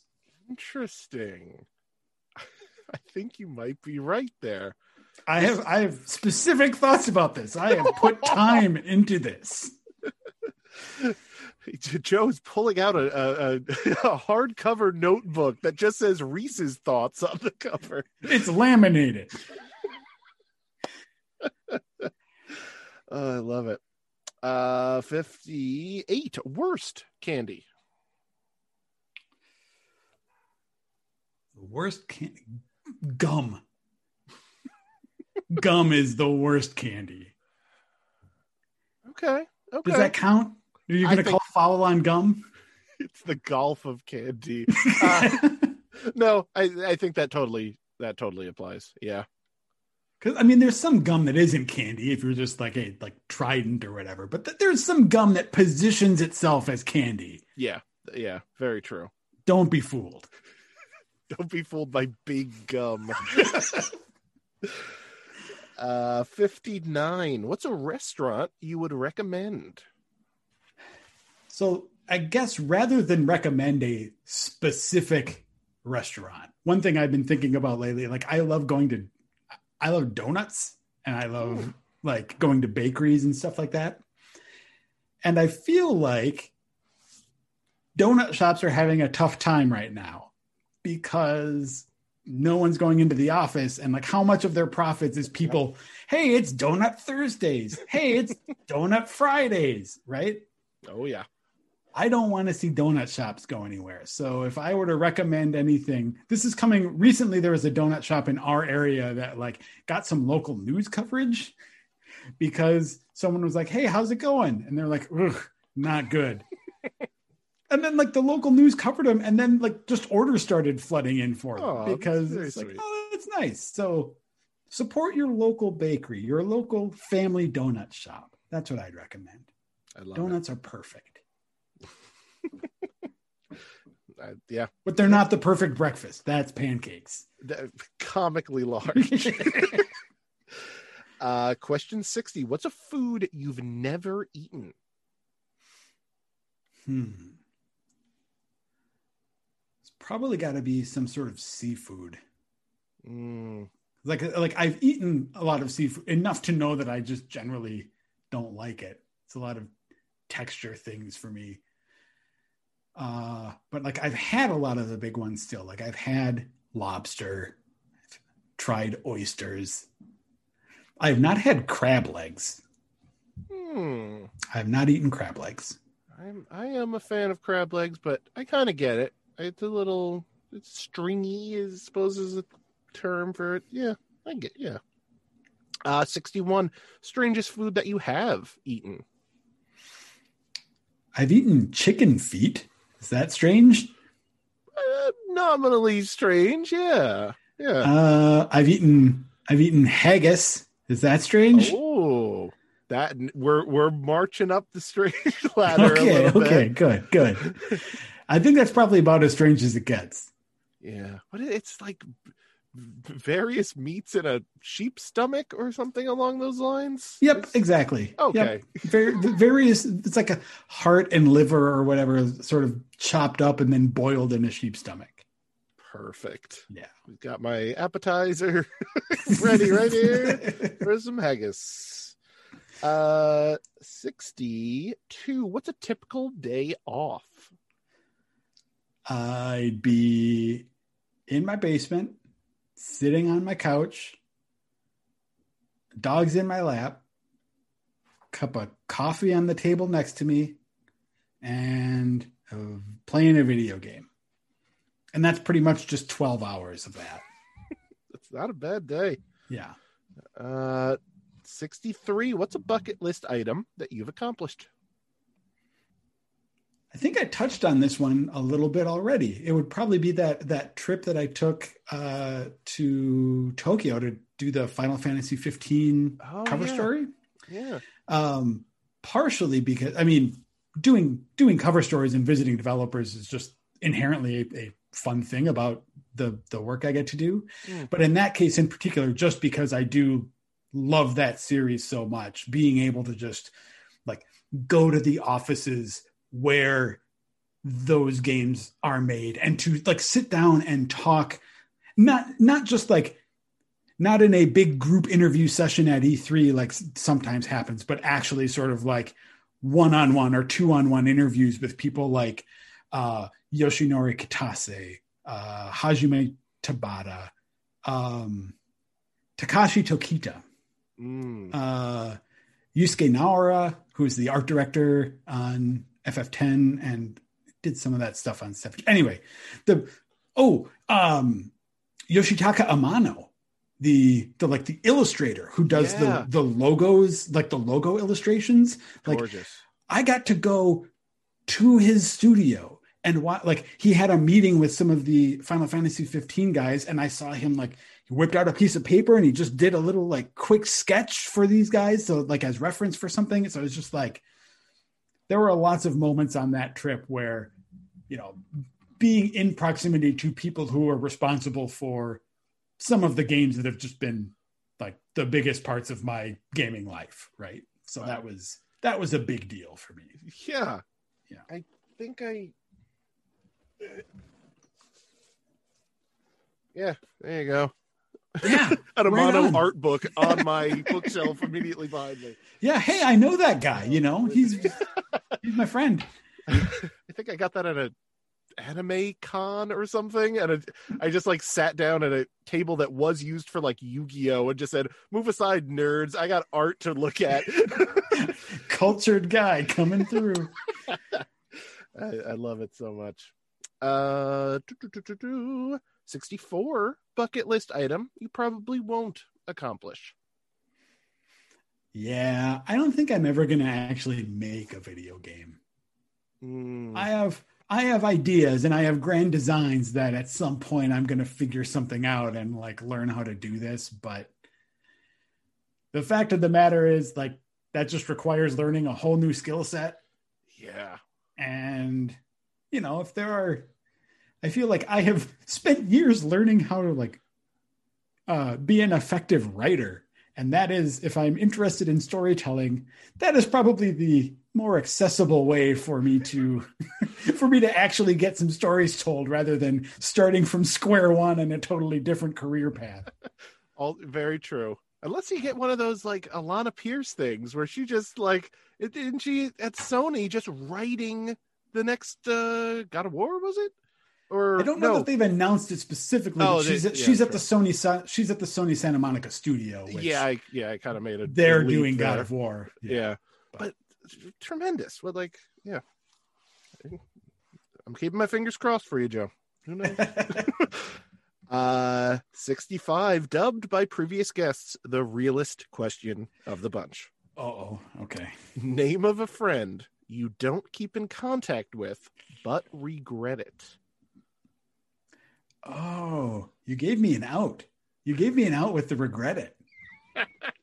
i wanted it to at least be like cosine style like it picks up at the end a little bit you know Well, no, the because like really, I can there there are lots of I can give you the names of several friends that I don't really keep in contact anymore. That's it is is kind of sad because I enjoyed their company, but at the same time, there's this, sounds this sounds like terribly cold, but like I don't think that I would do it differently. Like so Mm, part of regret is saying like, man, I wish I could have done that differently. yeah And the reality of it is it's just like for me anyway, like maintaining relationships is hard and like re- requires a lot of effort and I think and maybe this is just me getting older but like over time I think I've come to be more okay with the fact that it's okay to have friendships that are specific to a time in your life and a place in your life and that doesn't make them less important if, if they just don't last forever, you know. So that's my cop out answer to your question. I think that's a very poetic cop out. I would check with the judges. Judges, they accept. Ah, I like those judges. I don't know what they're doing over there. Get out of here. Shoo. Uh, 66. What's a game that makes you feel nostalgic? Oh, I guess we touched on it already, but yeah, Final Fantasy VI for sure. Um, I just have such vivid memories of like sitting in my room as a kid using my using my four hours of allotted video game time per weekend, just going to town on that game and sneaking hours whenever I could. I was gonna say that game would take a while if you could only do it in four hour chunks. Well, like- that game is the reason I was given four hour chunks. like previously, when I would just like rent before I owned a Super Nintendo, um, there were there was a little bit of time where I would have to like rent it, and I would rent Final Fantasy along with it. Mm. And I think my parents were alarmed by just like my sheer capacity for sitting in one place and staring at a screen. Uh, so when I'd rent it and I'd just sit and play a game for like 12 hours, they'd be like, you know, if we buy you this console, you can't just do that all the time. you we're gonna limit it. yeah. So it was sort of a sacrifice that I had to make that I didn't really make, like I said, and I would just sneak time whenever I could. Yeah. for the sake of the game, it deserved it. Uh, 67. What game have you spent the most time playing? ah, gonna sound like a broken record here, but I mean, I I, I think it's probably Final Fantasy VI again. Okay. just in terms of sheer hours logged because i don't really do i don't play those sort of hobby games right like i don't really get super into mmos i played a little bit of wow for a while but um like i don't get super into mmos don't get super into competitive shooters those sort of like Yeah. recurring commitments but i have played final fantasy VI like 20 times in my life Wow. and I know at least on at least three separate occasions I have maxed out the timer on my save slot to 99.59. Wow. So I mean I've put at least 300 hours into that game. But realistically a lot more. That uh yeah. I think that checks out. Uh 68. What's something you've built with your own hands? Beyond just like cheap furniture and stuff. I mean, if that's where it kind of caps off, there's no shame in that. No, I mean, I uh I do some or rather I did. I I haven't done this much recently, but uh I've I used to do some sculpting, like modeling clay sculpting. So, not like capital A art sculpture, right? But more like hey, here's a little like I made a little guy out of uh, out of modeling clay Yeah. uh, Fimo or something. So most recently, we had a. This is probably I probably shouldn't spoil this, but I think I've I have already. Is the we had like a Secret Santa a few years ago at uh, GI, and uh, someone on staff was a big fan of Untitled Goose Game, so Oh, yeah. I like took some modeling clay and made a made a goose that I then sort of uh, I, I stood up on a I made sort of a platform for it with a little noise box in there so you could basically press a golden bell down and it would make the honking noise from the goose game Brilliant. But yeah i mean it's what probably it's probably about three inches tall or so the goose I you got an Etsy store on your hands here, Joe. I, i've thought about that I would buy a honking goose. no goose. like yeah not not not i should say i haven't legitimately thought about like doing a crafty etsy store my my big idea is doing a terrible etsy store Uh, but things that no things that no one would in their right mind want to buy like the opposite of sharper image. Like yeah like custom amiibos but like making the amiibos much worse by appending weird like extra arms and stuff to like here here's Waluigi with three arms. There's, there's gotta be someone who wants that. I don't know that person, but there probably is. Well, I'll let I'll, I'll find them and let them know when I open my terrible Etsy store. I can't wait. Uh, question 69 Best pickup line. That's a good fit. That's a good fit for yeah. Okay. I think Uh, I, I originally had it at like 70, and I think it was Ben Hanson who goes, What are you doing? You're so close. Like, just move it up one. I'm like, Idiot. Of course. Of course. That's a good point. uh boy, I mean like I am I am so I was so bad at dating that like no one should take my advice on on this topic. I, I I just have nothing nothing worthwhile to contribute there. My wife like I feel like I I've never effectively used a pickup line. I feel like essentially when when I first started like talking to my wife, it was this I think she basically sent me a chat message that was sort of like, Hi, do you want to go on a date sometime? And it was like, Yeah, that's what I need. Like just straightforward, clear intentions. Uh yeah. Perfect. Uh, I think that fully qualifies as well. uh, question 70 Have you ever had any good nicknames? No, I've had some cruel nicknames. oh, no. Uh, well, no, I mean, it turns out that like when you have, well, you understand this, Bob Buell, that when you have a short, punchy, alliterative name, that kind- just kind of ends up becoming a nickname by default. Like a lot of time, people will just call me Jojuba Yeah. because it's fun to say. It's it's it has a good mouth feel. It rolls well into each other. Yeah, I I get that all the time. Bob Buell. It's Yeah. like it might as well but just be a first name. Exactly. Yeah. Uh 71 Do you believe in love at first sight? No, absolutely not. Probably agree with you there. Uh 72 What's a big turnoff of yours? Hmm. I was just in terms of like normal interpersonal relationship stuff. Yeah, just something Um, someone does that just yeah. Yeah. Like I really, and I don't know if this is just the Midwesterner in me or what, but like I really don't like self-importance. Mm. It's a it's a little different than arrogance. It's a little different than ego, but that idea that need for some people to like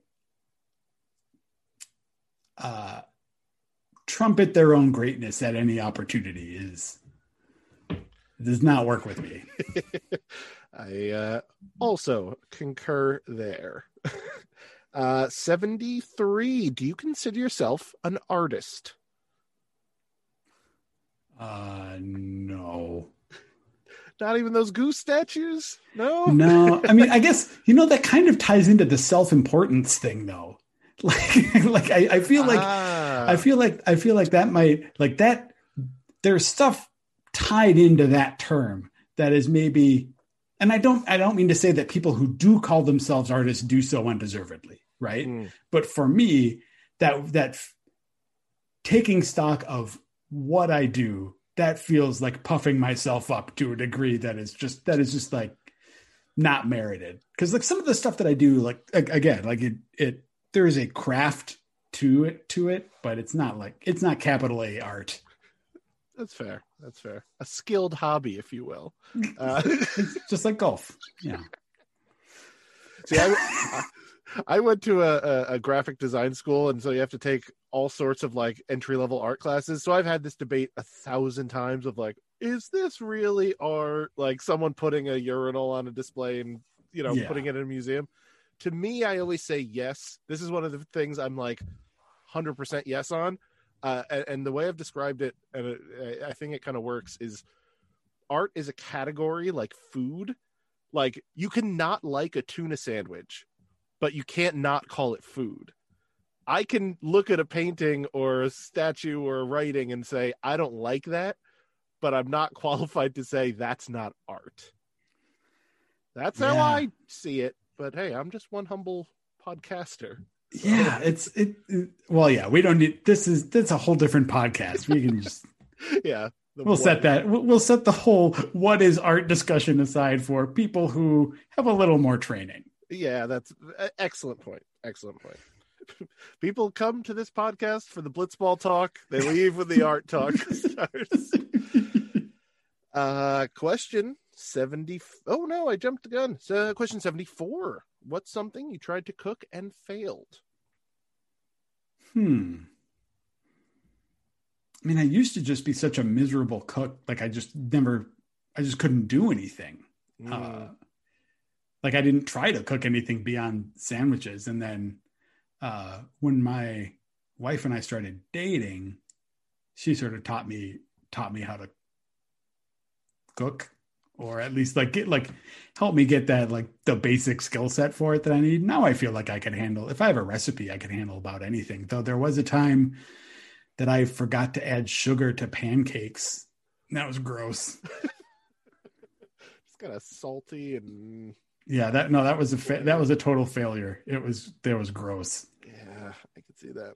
I basically just re like I made a few of the pancakes and we sat down to eat, and like after one bite, because they still make they still look like pancake. Like you don't realize you failed until you eat it, and then you're like, "What is wrong here?"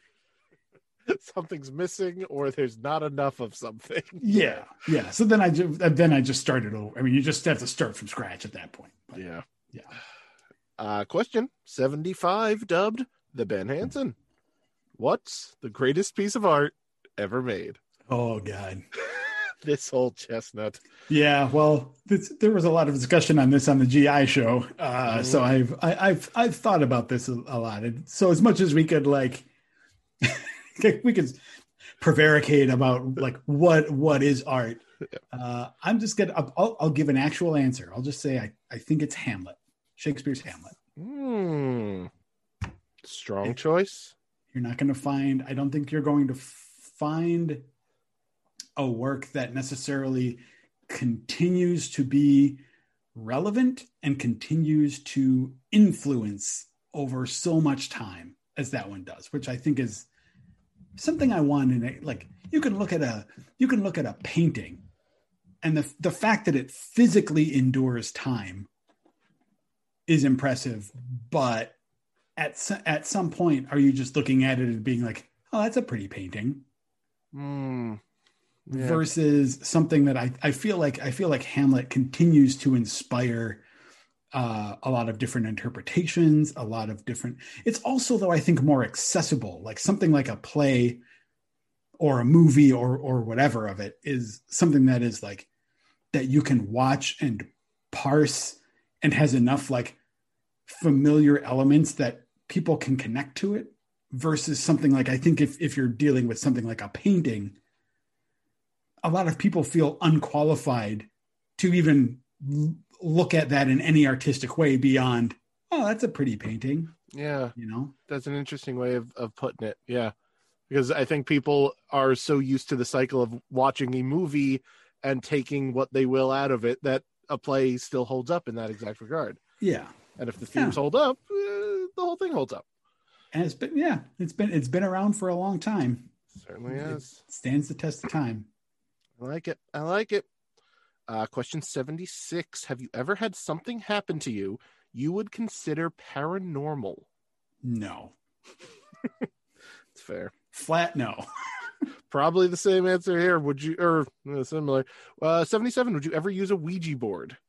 well, sure i mean i feel like what because nothing's going to happen. yeah yeah. i mean i i would be do you can you use a ouija board by yourself or does it You would have a very people? dull time, I suppose. Yeah, because that's it. It's like because if you're like, no matter what, if there was someone else using the Ouija board, I would just be convinced that, well, yeah, they're moving it, or I would probably move it to mess with them.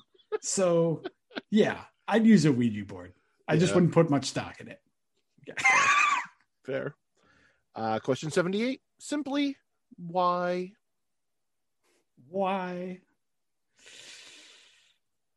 Uh, that's that's really the question. It is the 78th one, in fact.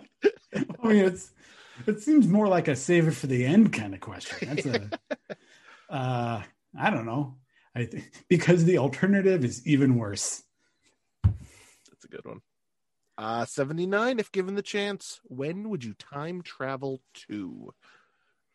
Oh, I've thought about this one too. Yeah, and travel back to the day, like the day I was born, and establish. I'd make some very smart investments on my own behalf, establish a trust that I would not gain access to until like like today.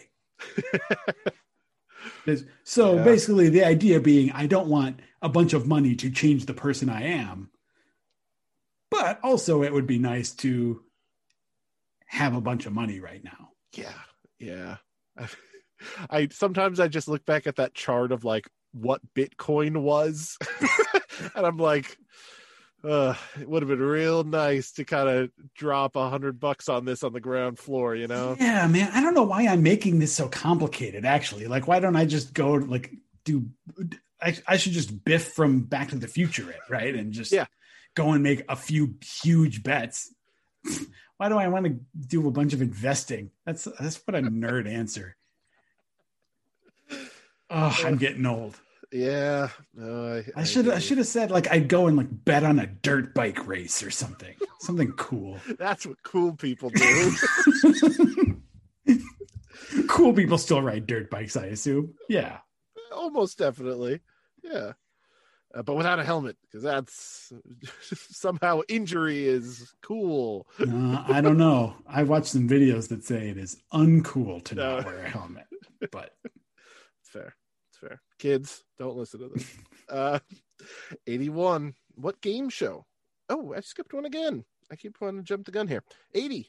Have you ever made a sudden dramatic change to your lifestyle and stuck to it? I guess the biggest one for me would just be like the the career change I had when I thought I was going to teach and then Hmm. didn't.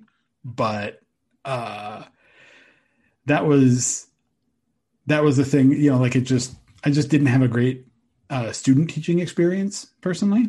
Hmm. So then I was sort of met with that crisis of I thought that this is the job I was going to do for my whole life. And now, and I went to school for it.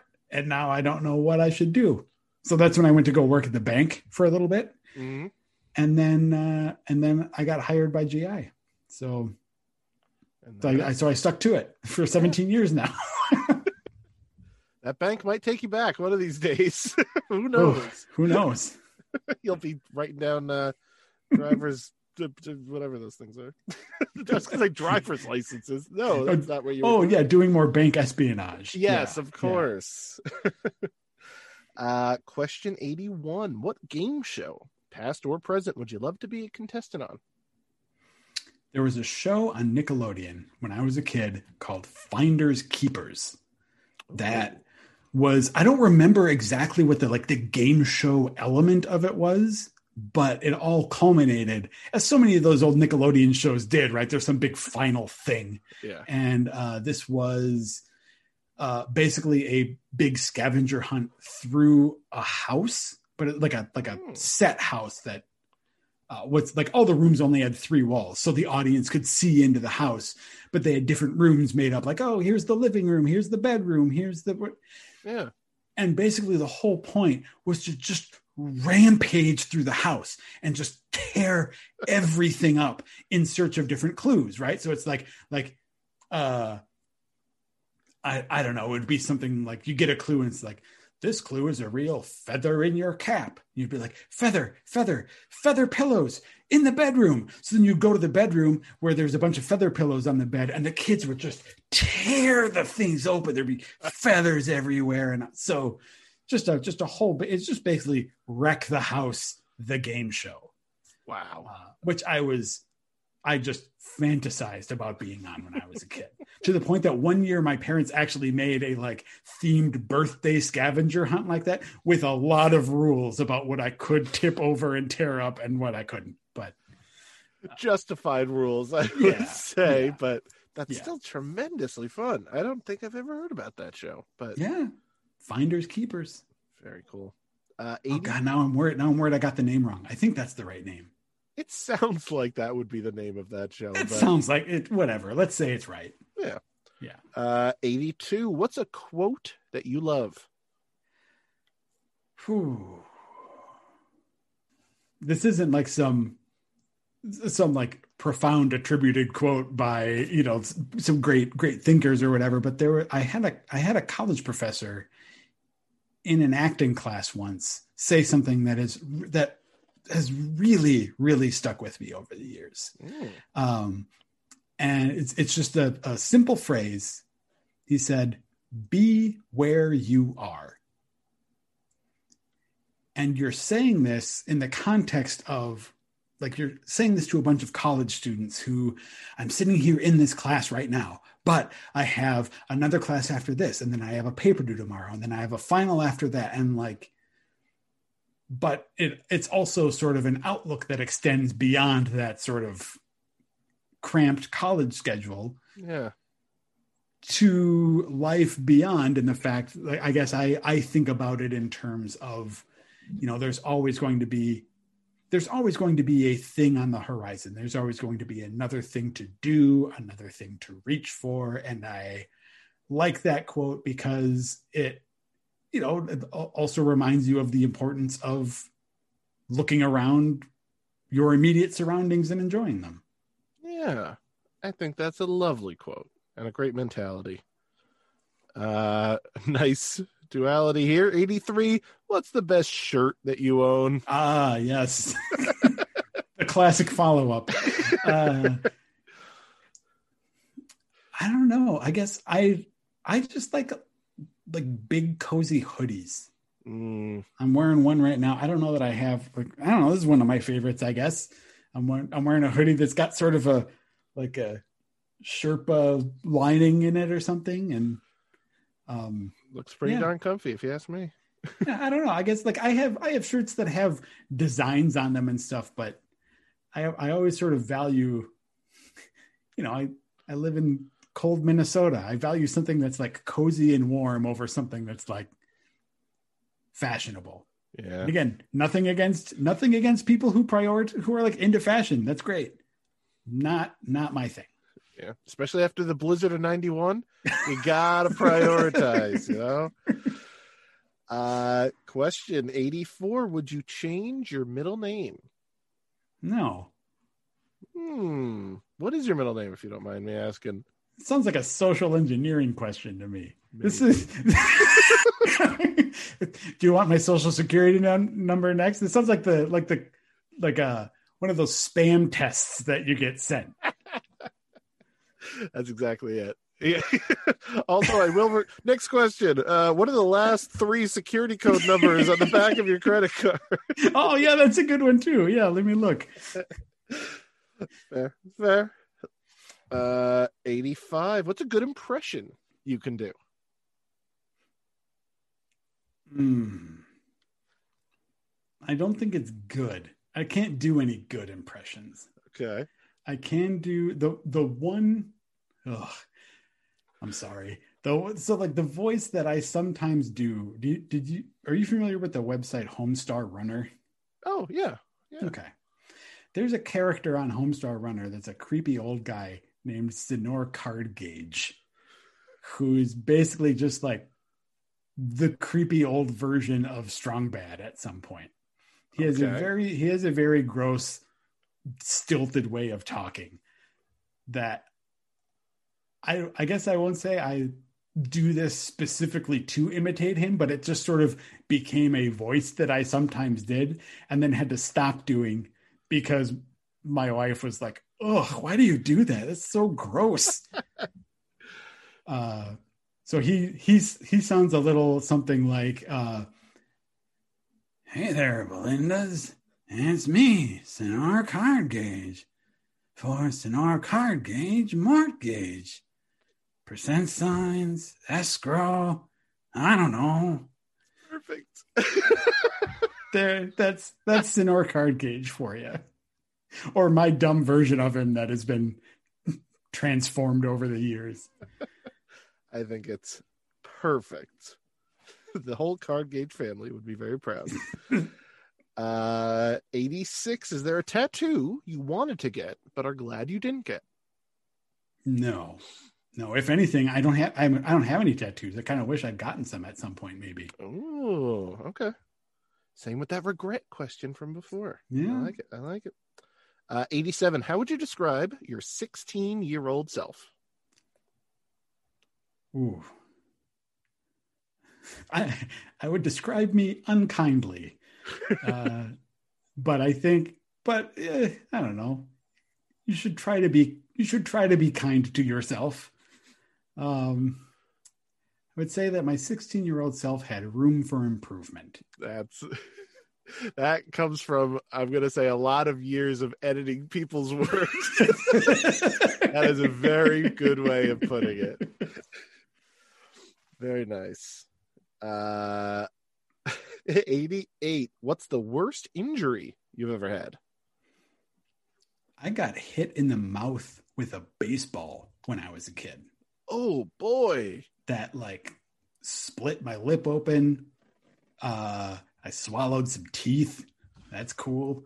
Uh, I have one of helmets and swallowed teeth you heard it here first kids I uh, uh, my, like my one of my two front teeth here is actually is uh, a crown, is a fake one, and has Oh. been since I was like seven years old.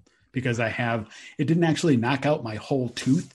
It knocked out just like most of it. So I have this weird kind of fragment of a tooth that the that my tooth is my front tooth is stuck to yeah which I know what it looks like because my fake tooth fell out when I was student teaching, like on my lunch break one day, and I had to just like I had to like bail on on the rest of that day of teaching.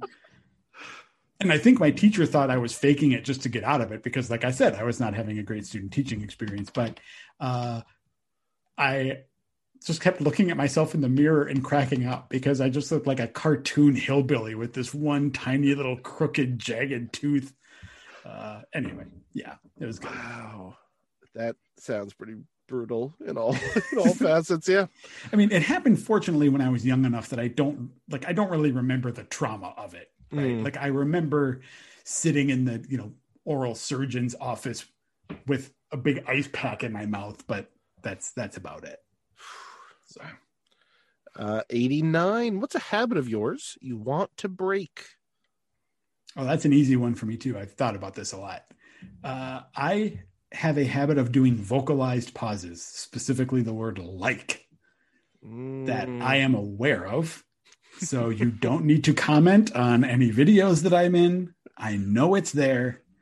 Uh, it's a hard thing for me to tackle because it's it's like I had I had a really bad stutter when I was a kid in grade school, and I think that this is just sort of one of the ways that my brain came up with to keep the flow of a sentence while still uh, while still talking, right? Without without getting Yeah. tripped up over stuff. But the where that gets complicated is if I think too hard about not saying like, then I also cannot maintain my concentration and actually make the point that I'm saying. Yeah So there was there was a time when I would try really hard when I was on like on the podcast for Game Informer, for instance, I would try really hard to not say that. And it just got to be distracting and I got very self-conscious about it. So now it's just I'm just like, nope, I'm just gonna say what I want to say, however I want to say it, and yeah you can turn me off if you don't want to hear it. yeah that's a that's a, a huge one i think a lot of people have those classic like see Yeah, yeah. like and ums are just they're just there they're just a word that's included in my dialogue and i know from a technical standpoint i shouldn't be using them but like i don't care but i like that Yeah. This is why this is why I'm a writer. It gives me time to delete that. Like I don't need to put that in there then. Yep. You can look back on it and, uh, you know, edit out as a need. Exactly. Uh, question 90, heading to the, the home stretch here. Have you ever lied on your resume? No. I mean, I haven't. I've had this job for 17 years. I'm not exactly like sending out resumes left and right. So, uh, yeah, no. At, at the time that I was really maintaining a resume, I didn't have any like any experience to really, uh, you know, to lie about. Yeah, that makes a lot of sense. Hey, I'm a 23 year old nobody, but I'm very accomplished. Yeah, okay. Worked for 19 years at Microsoft. uh, question 91. Have you ever punched someone in the face? No, no. T- tomorrow's another day. No, remember what I said about fighting animals? Same rule applies to people. Yeah, that's yeah. Uh, yeah. Uh, 92. Would you ever go to a nude beach? A nude beach? No, I don't think I would. Yeah. What's what's the point? Just you know, I don't get it. just hanging. Yeah, I guess. I don't know because I mean, like, like how much of a hassle is it to just put on your swim trunks? It's literally the the smallest effort away from each other. You know, it's it's like a single garment away. Like if, yeah, I don't. I like. I guess. And hey, maybe there's someone out there who loves nude beaches and can educate me on like why this outlook is puritanical or something. But like, it just seems to be like, like I don't feel like I'm enough of like an exhibitionist to just want to go out there and be like, yeah, I'm naked. but I'm also, but I'm also not like in touch enough naturally to be like, oh yeah, no, it's just like nature is part like my body is part of nature. And I don't understand why I want to be naked in front of a bunch of other people. And I feel like the only reason to want to be in front of a bunch of naked people at a nude beach is like for pervy reasons that I would also feel uncomfortable with. So no. Solid no. Yeah. I hear you. Uh 93. Somehow not the realest question. When was the last time you cried? oh boy. Hmm. I'm not trying to be all like tough guy here, but it's just not like that's not that's not usually I I just don't cry often. Um you know, I think well I think the most recent example would probably okay. So I watched I watched Hamilton for the first time this summer, Mm. and uh, we watched it on the Fourth of July. And there's a song in the later part of Hamilton called "Quiet Uptown." It's "Quiet Uptown" that uh, is a very sad song, and that made me tear up. Okay. Yeah. So the last time I cried was what about half a year ago. Pretty good record. you have one of those like workplace safety signs that say days since cry. Six, six months with without a tear. Yeah. I mean, or maybe maybe it's been sooner than that too. I just can't remember. I can't remember specifically. I don't. Yeah, of course. I, I don't keep a I don't keep a cry diary. I don't keep a cryery. Cry. Yeah. Sponsored by Jon Cryer of Two and a Half Men fame, the Cryery. See, this is why Spotify needs to sponsor this show. Uh, I don't know. I, I what what if Jon Cryer has a competing music service? Then then you've got problems. Spotify. Um, Just various people sobbing in different ways. oh no, and I have to pay for that. Plus commercials. Oh. Uh, question 94. What's something you've done and will probably never do again? Hmm. You know, you know how at water parks they have those they have the normal like blue twisty slides, but Mhm. then they also have just the white straight straight drop slides. Yep. when I was younger, slides. yeah, when I was younger, I did one of the white drop slides, the devil's drop slides or whatever. And that thing just gave me like absolutely a critical wedgie. Yeah, Maybe I had my legs crossed wrong. I mean, you're supposed to go down in a certain way to that, that, that like deflects the water or something, yeah, I but don't know. uh, whatever it was, I did it totally wrong and just stood up with basically 90% of the fabric of my swim trunks just in my butt. so yeah, I would not do that again. Yeah, I, I I've done my fair handful of those, and it it's always down to like, especially when I was younger, and it's like I'm not gonna try to slow myself down, and inevitably a half a second Oh. into the slide, I go no no no no no no no, try to uh, brace myself against the walls, and yeah, it never quite works out how I Yeah. planned. Yeah. Uh, ninety five best compliment you've ever received. Mm. Uh, I I think when delivered earnestly, the best compliment is probably "I'm proud of you." Hmm. I like that one. That's a that's a fantastic one. Uh, ninety six. Tell me a joke. This is what I meant. Where some of these are just not questions. That's, yeah, let's get the judge. Let's get the judges in on that one. I've shooed them out of the room by now. They shouldn't have been there. I see. I see. Okay, here's here's here's one that I my dad told me when I was a kid that I absolutely loved. Okay. Okay, so you know how uh bird poop and bird poop it, there's that that white stuff. hmm Do you know what that is?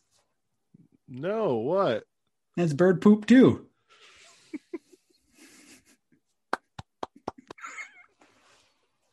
Very good. Very good. That when I was a kid, that was the funniest joke I knew. Yeah. Still ranks. Let me tell you. Uh 97. 97 used to be a question I came up with uh, that just uh, was not all that good. So Oh, sad. Uh, what was it? it was uh it was tell me a lie which i Ah. thought was intriguing but it always ended up being uh, people being uh just like oh i haven't been to paris Yeah. Yeah. you know so we threw that one out but replaced it with the listener question of the week Oh, So okay. if any of the fine folks in the world have a question uh, to send in here, it's 99. And of course, Joe, that's the number 99. questions pod at gmail.com or 99 questions pod on Twitter. Uh, and this week, for Mr. Joe Juba, uh, I think I'm actually going to make this a little bit of a, a quick lightning round because there's actually several I would like to use here that Oh, are specifically catered to you. I think we've already found I'm not very good at short answers to questions. well, let's see. Uh, this one from uh, Chris Fader. If Columbo eating a clamdy cane was an Esper from Final Fantasy VI, which would he be and why? oh boy, He- I feel like he'd be Bismark, the big whale. Oh, that's right. Yeah. That probably. And why? Because well, you've got the sea connection there, Mm-hmm. but um, you know, I feel like whales are also well known for solving murders. Is that what Free Willy was about? I don't know if I ever saw it, but As I recall, yeah. okay. Yeah, Okay. that that- yeah, like that little that little boy is helping him jump the reef so he can go catch the killer. the killer whale. Hey, There you go. bringing it home. Uh, Interada just asks, "How cool is that final boss fight in Final Fantasy VI?" Oh, so cool. So as you go up and you see more of Kefka, like it's the single sprite. Oh yeah, and well, and like, just like, and as the music's kicking in, and like, and also at this point, you'd only, you'd only like, you see his sprite, his like weird little jester sprite, and all that stuff, but you don't really see, you you haven't in that second half of the game haven't seen a different representation of him yet. So then suddenly in that final thing, he just comes in as just this like this avenging angel. With like, oh god, the background too, just all the sunbeams coming through the clouds and stuff. That is so good. Which I'm still kind of convinced they took the Sephiroth One Wing Angel from that.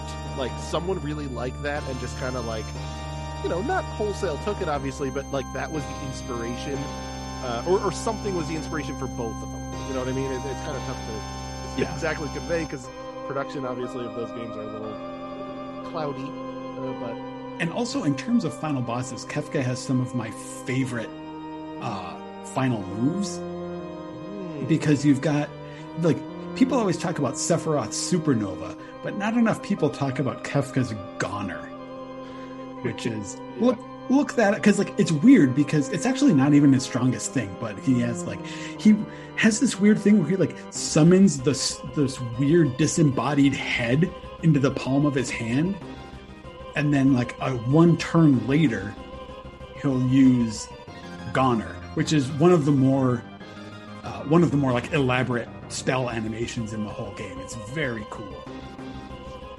And then he also has Fallen One, which just bring brings all of your hit points, your whole party down to one hit point, which is just can be super brutal.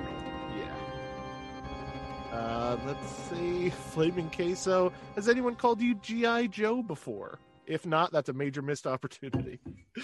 Uh, yeah, they did. In fact, when I started at Game Informer, we had that. There was a time when we had handles, right? So like, uh, The gaming hombre. Yeah, Andy was the game hombre and Reiner was the raging gamer, and we all had to have our like our handles like that, right? Yeah.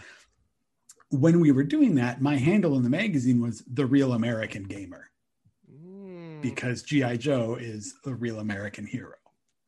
how did I never put that together? Yes. Yeah. So yes, on my first day at the office, I was called GI Joe. Yes. Uh, Dan Mata.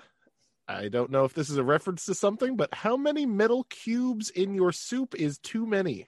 Oh yeah, that's a God, that's a reference to our Sonic 06 Super Replay, I- where Oh wow. Yeah. that was uh I don't know. I just thought you talk about making capital A art. This is maybe art where you serve someone a bowl of soup, like some kind of chowder or something. That's just normal soup, except it has, yeah, let's say one inch by one inch metal cubes in it. And you're not trying to trick anyone. Like you're you're not hiding them. You're not like you're, you're not trying to bamboozle someone into like choking on a cube Yeah. But you just serve it to them nonchalantly as though it's normal and see how they react. As they eat like do they pick them out? Do they eat around them? Do they even bring it up? Are they scared to bring it up? Do they act like it's normal? Anyway i'd say i'd say three three metal cubes is probably ideal for soup. Any more than three and it's you're you're just uh you're just letting it run away with you It's more cube than soup at that point. yeah exactly exactly how are you supposed to get your spoon in there Uh, great question from Michael. I'm sorry for mispronouncing your name. Makajek. I'm probably butchering that. I apologize. Uh, would you rather eat an entire box of claim decanes or play another one-on-one basketball against Dan Ryckert? uh, I would easily play one-on-one basketball with Dan Ryckert. Those claim decanes, like I cannot emphasize, and I mean for fun, you should order them. Just they can't be that expensive. Don't take my word for it; they are just awful, so awful. I, I've genuinely thought about like obviously when the world opens up doing like a, a barbecue type thing and inviting everyone over and having that be some sort of punishment and, and then we will never hang out ever again oh, this, I mean, yeah, it, it has to be like claim decanes have to be the consequence for something, right? Like something Yeah. goes wrong, someone loses something, you eat a claim decane. yeah No one should should do that under normal circumstances. Yeah. all right last last of these uh, lightning round questions because i think this is a, a genuinely fascinating one from trent foreman how would super metroid be received if it was a new game released today Just assume that somehow we still got games like Shovel Knight, so the genre kept advancing. But in that scenario, how would it be received if it was just released today? Oh man, I think about this kind of thing a lot. Because it's so tough to just be like nostalgia removed. Yeah, but it, there's also just like, um,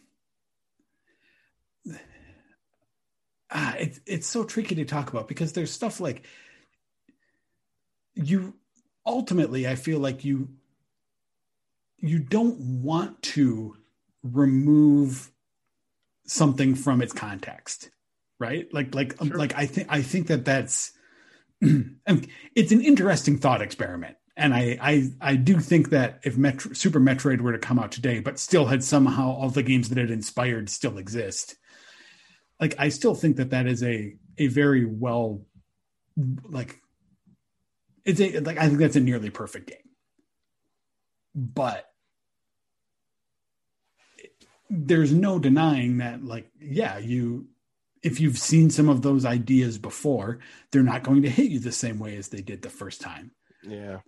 but at the same time you like uh you you you just can't you can't remove that element from the game like it did come out when it came out Yeah. and i don't know how much merit there is to trying to like like, in a broader sense ugh and not to get into the whole like art discussion again too but like art doesn't necessarily exist like as self-contained like uh uh unconnected things right like Yeah. they and whether you're talking about games or writing or painting or whatever like it's sort of inextricably a product of the world around it so you know like if if the if someone painted the mona lisa today would it get hung up in the louvre if the mona lisa had never existed before? Eh, Probably not. i don't know. I mean or maybe. I don't think so. I don't like it. Yeah. but but i guess like to me it's more and this is again maybe more an elaborate cop out to the question like i think it's more interesting to look at those connections and look at those ripples rather than trying to clear them away you know Yeah. like I, I- don't think that helps you see the work more clearly I Love that answer. That's excellent. Yeah. And also, thank you to all the uh, wonderful people who wrote in. Uh, we, we got a lot of great questions there, and I felt bad just choosing one. So I, I absolutely copped out and just uh, did them all. Well, mostly all of them. Uh, James Smith always asks, What's their deal, man?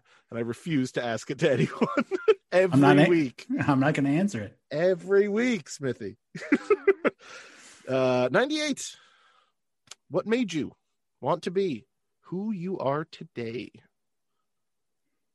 hmm A little bit heady for these last couple. Yeah, I feel like I'm feel like we we had a good we had a good breezy podcast going, and now, and and now I'm now I'm bringing it down Yeah, 98, It's like- 99 or a one two punch there. because I don't know. I feel like I feel like this is a there's there's another problem with this question Okay. in that it or maybe I'm just interpreting it wrong. But the the the way the way I hear it sort of presupposes that someone's life actually is a sort of narrative arc, right? That has Hmm. that there is an inciting event and at the end of the story we become who we are. And when really it's like in any moment of your life you always are who you are and there's not necessarily that like inciting you're not making one choice or there's not one defining moment that does that there are there are hundreds or thousands of them Yeah. along the way right so like the like again elaborate cop out here partially because i maybe i just maybe some people have these those inciting events in their lives and i just don't but i feel like you know like i get like i get to where i am today as a result of a lot of different choices, a lot of different successes, and a lot of different failures. Yeah.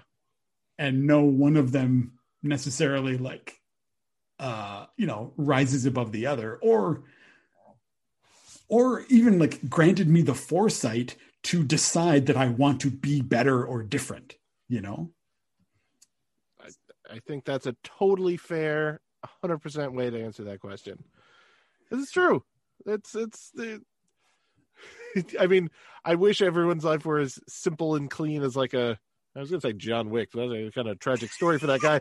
but you know what I mean? Like the one inciting incident that sends him on a chain. But like, yeah, I, I think you're right. It's, it's a, it's a sum of all parts and and for and for some people i'm sure that there is i mean like there is a moment where well and i guess if you're talking like specifically professionally too you could say like well i remember when i was reading the final fantasy 6 strategy guide and i was like oh man i love this game i love all the detail that goes on here i would like i would love to do this like professionally reading strategy guides had a played a huge role in me wanting to like write about games.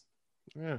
But that's like one facet. That's and that's professionally and it's like who I am today. Like I, I hope that people see see themselves as more than just the job they have, right? So it's a very complicated question, and I'm giving a very long-winded answer to it. More than allowed and more than fair. I would ask the judges about it, but I think they stole my TV actually, and they left. more I'm looking over there. Uh, but we've reached the top of the mountain here. Question 99 What do you want to be remembered for? Hmm. I'm going to have to be difficult on this one also. Perfect. and like, like, and I'm, I'm not, I'm not trying to be like glib about this, but like, like in, in 100% seriousness, like one of the great comforts in my life is that I will not be remembered. uh, and like, and like, I mean, it, it, in a sm- in a smaller sense, like most people, I want to be remembered as like good and kind by the people that I'm close to, right? So it's like yeah. that. Uh, you you want to be good to the people around you, but like also it, if you go beyond that in terms of like a farther reaching uh, legacy that you're leaving beyond just the immediate people that you've you know interact with on a daily basis. Yeah. Like i think it's really like freeing and encouraging in a lot of ways to know that like eventually time will just absolutely erase me. Right? Like like in yeah. a in a hundred years like if you if you go ahead a hundred years after I'm gone, I'm I'm just like a name in some public records, or like like a byline on some internet articles if the internet even still exists. Yeah, true. Uh, and like if only only the people only like the most exceptional human beings get get more than that and like I, I guess i can see for for a lot of people that seems like maybe that's a scary prospect this idea of like being forgotten but like honestly for me it like it it kind of takes a lot of it kind of takes a lot of pressure off oh okay i've never thought of it that way but yeah i kind of see where you're coming from uh so long answer time will erase everything short answer I want to be remembered as good and kind. I think I like both of those a lot. uh,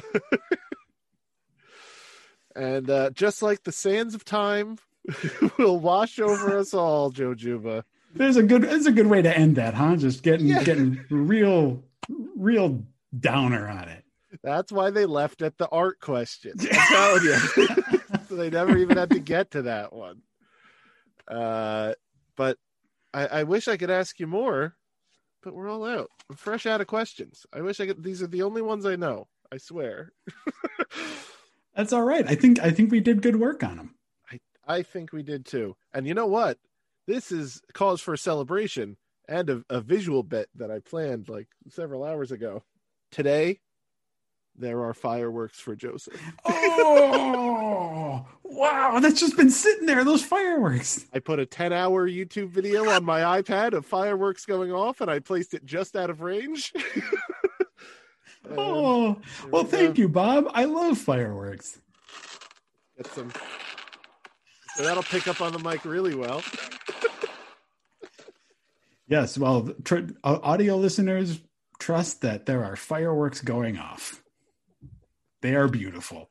Oh well, that uh, I wanted to to send you off on a, a nice note here. And Joe, truly thank you for being on. This was tremendously fun. Oh, Uh, thank you so much for having me. It's like a like a fireworks finale in my heart here. Oh, see, that's all I've ever wanted. Uh, but is there anything you would like to promote or plug or put more eyes onto or just uh, uh, sing into the, the ears of all of the wonderful listeners that we have here? The, the floor Oh. is yours, sir. Yeah, absolutely. I mean, like like I've brought up a few times, I I work at Game Informer. So gameinformer.com is our is our website. We have a bunch of different features by talented writers going up on a daily basis. Plus there's excellent gaming videos and we have a weekly podcast and oh, and weekly video show called Replay where we just play play uh, old games too. Just lots of fun video game stuff going on there. And you can find me on uh, find me on Twitter if you want to ask me more questions. It's at Joe Juba.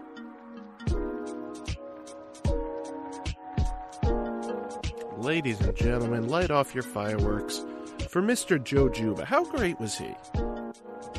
And I wish I could talk to him more. I wish we could break down more Final Fantasy. But the red light is on its last call. We just got to figure out what we learned here today. We learned about Joe's aspirations of opening up a terrible Etsy store. First thing on the uh, agenda for there, I would say, is a Jon Cryer sponsored diary for every time that you've cried. Joe, you can have that one for free. We learned about, or uncovered more so, my strict anti golf agenda on this show. That's right, 25 episodes deep, and it's been hidden in every show. Hashtag golf is a skilled hobby. We learned about the PB to C ratio in novelty shaped Reese's. We learned about an oddly enticing Sinbad movie that I kind of want to go watch now. Oh, and one more thing. We learned about the magic of Columbo's Day, a holiday that really should be on more people's calendars. So be where you are for the next two weeks till our next episode. Thank you, and good night.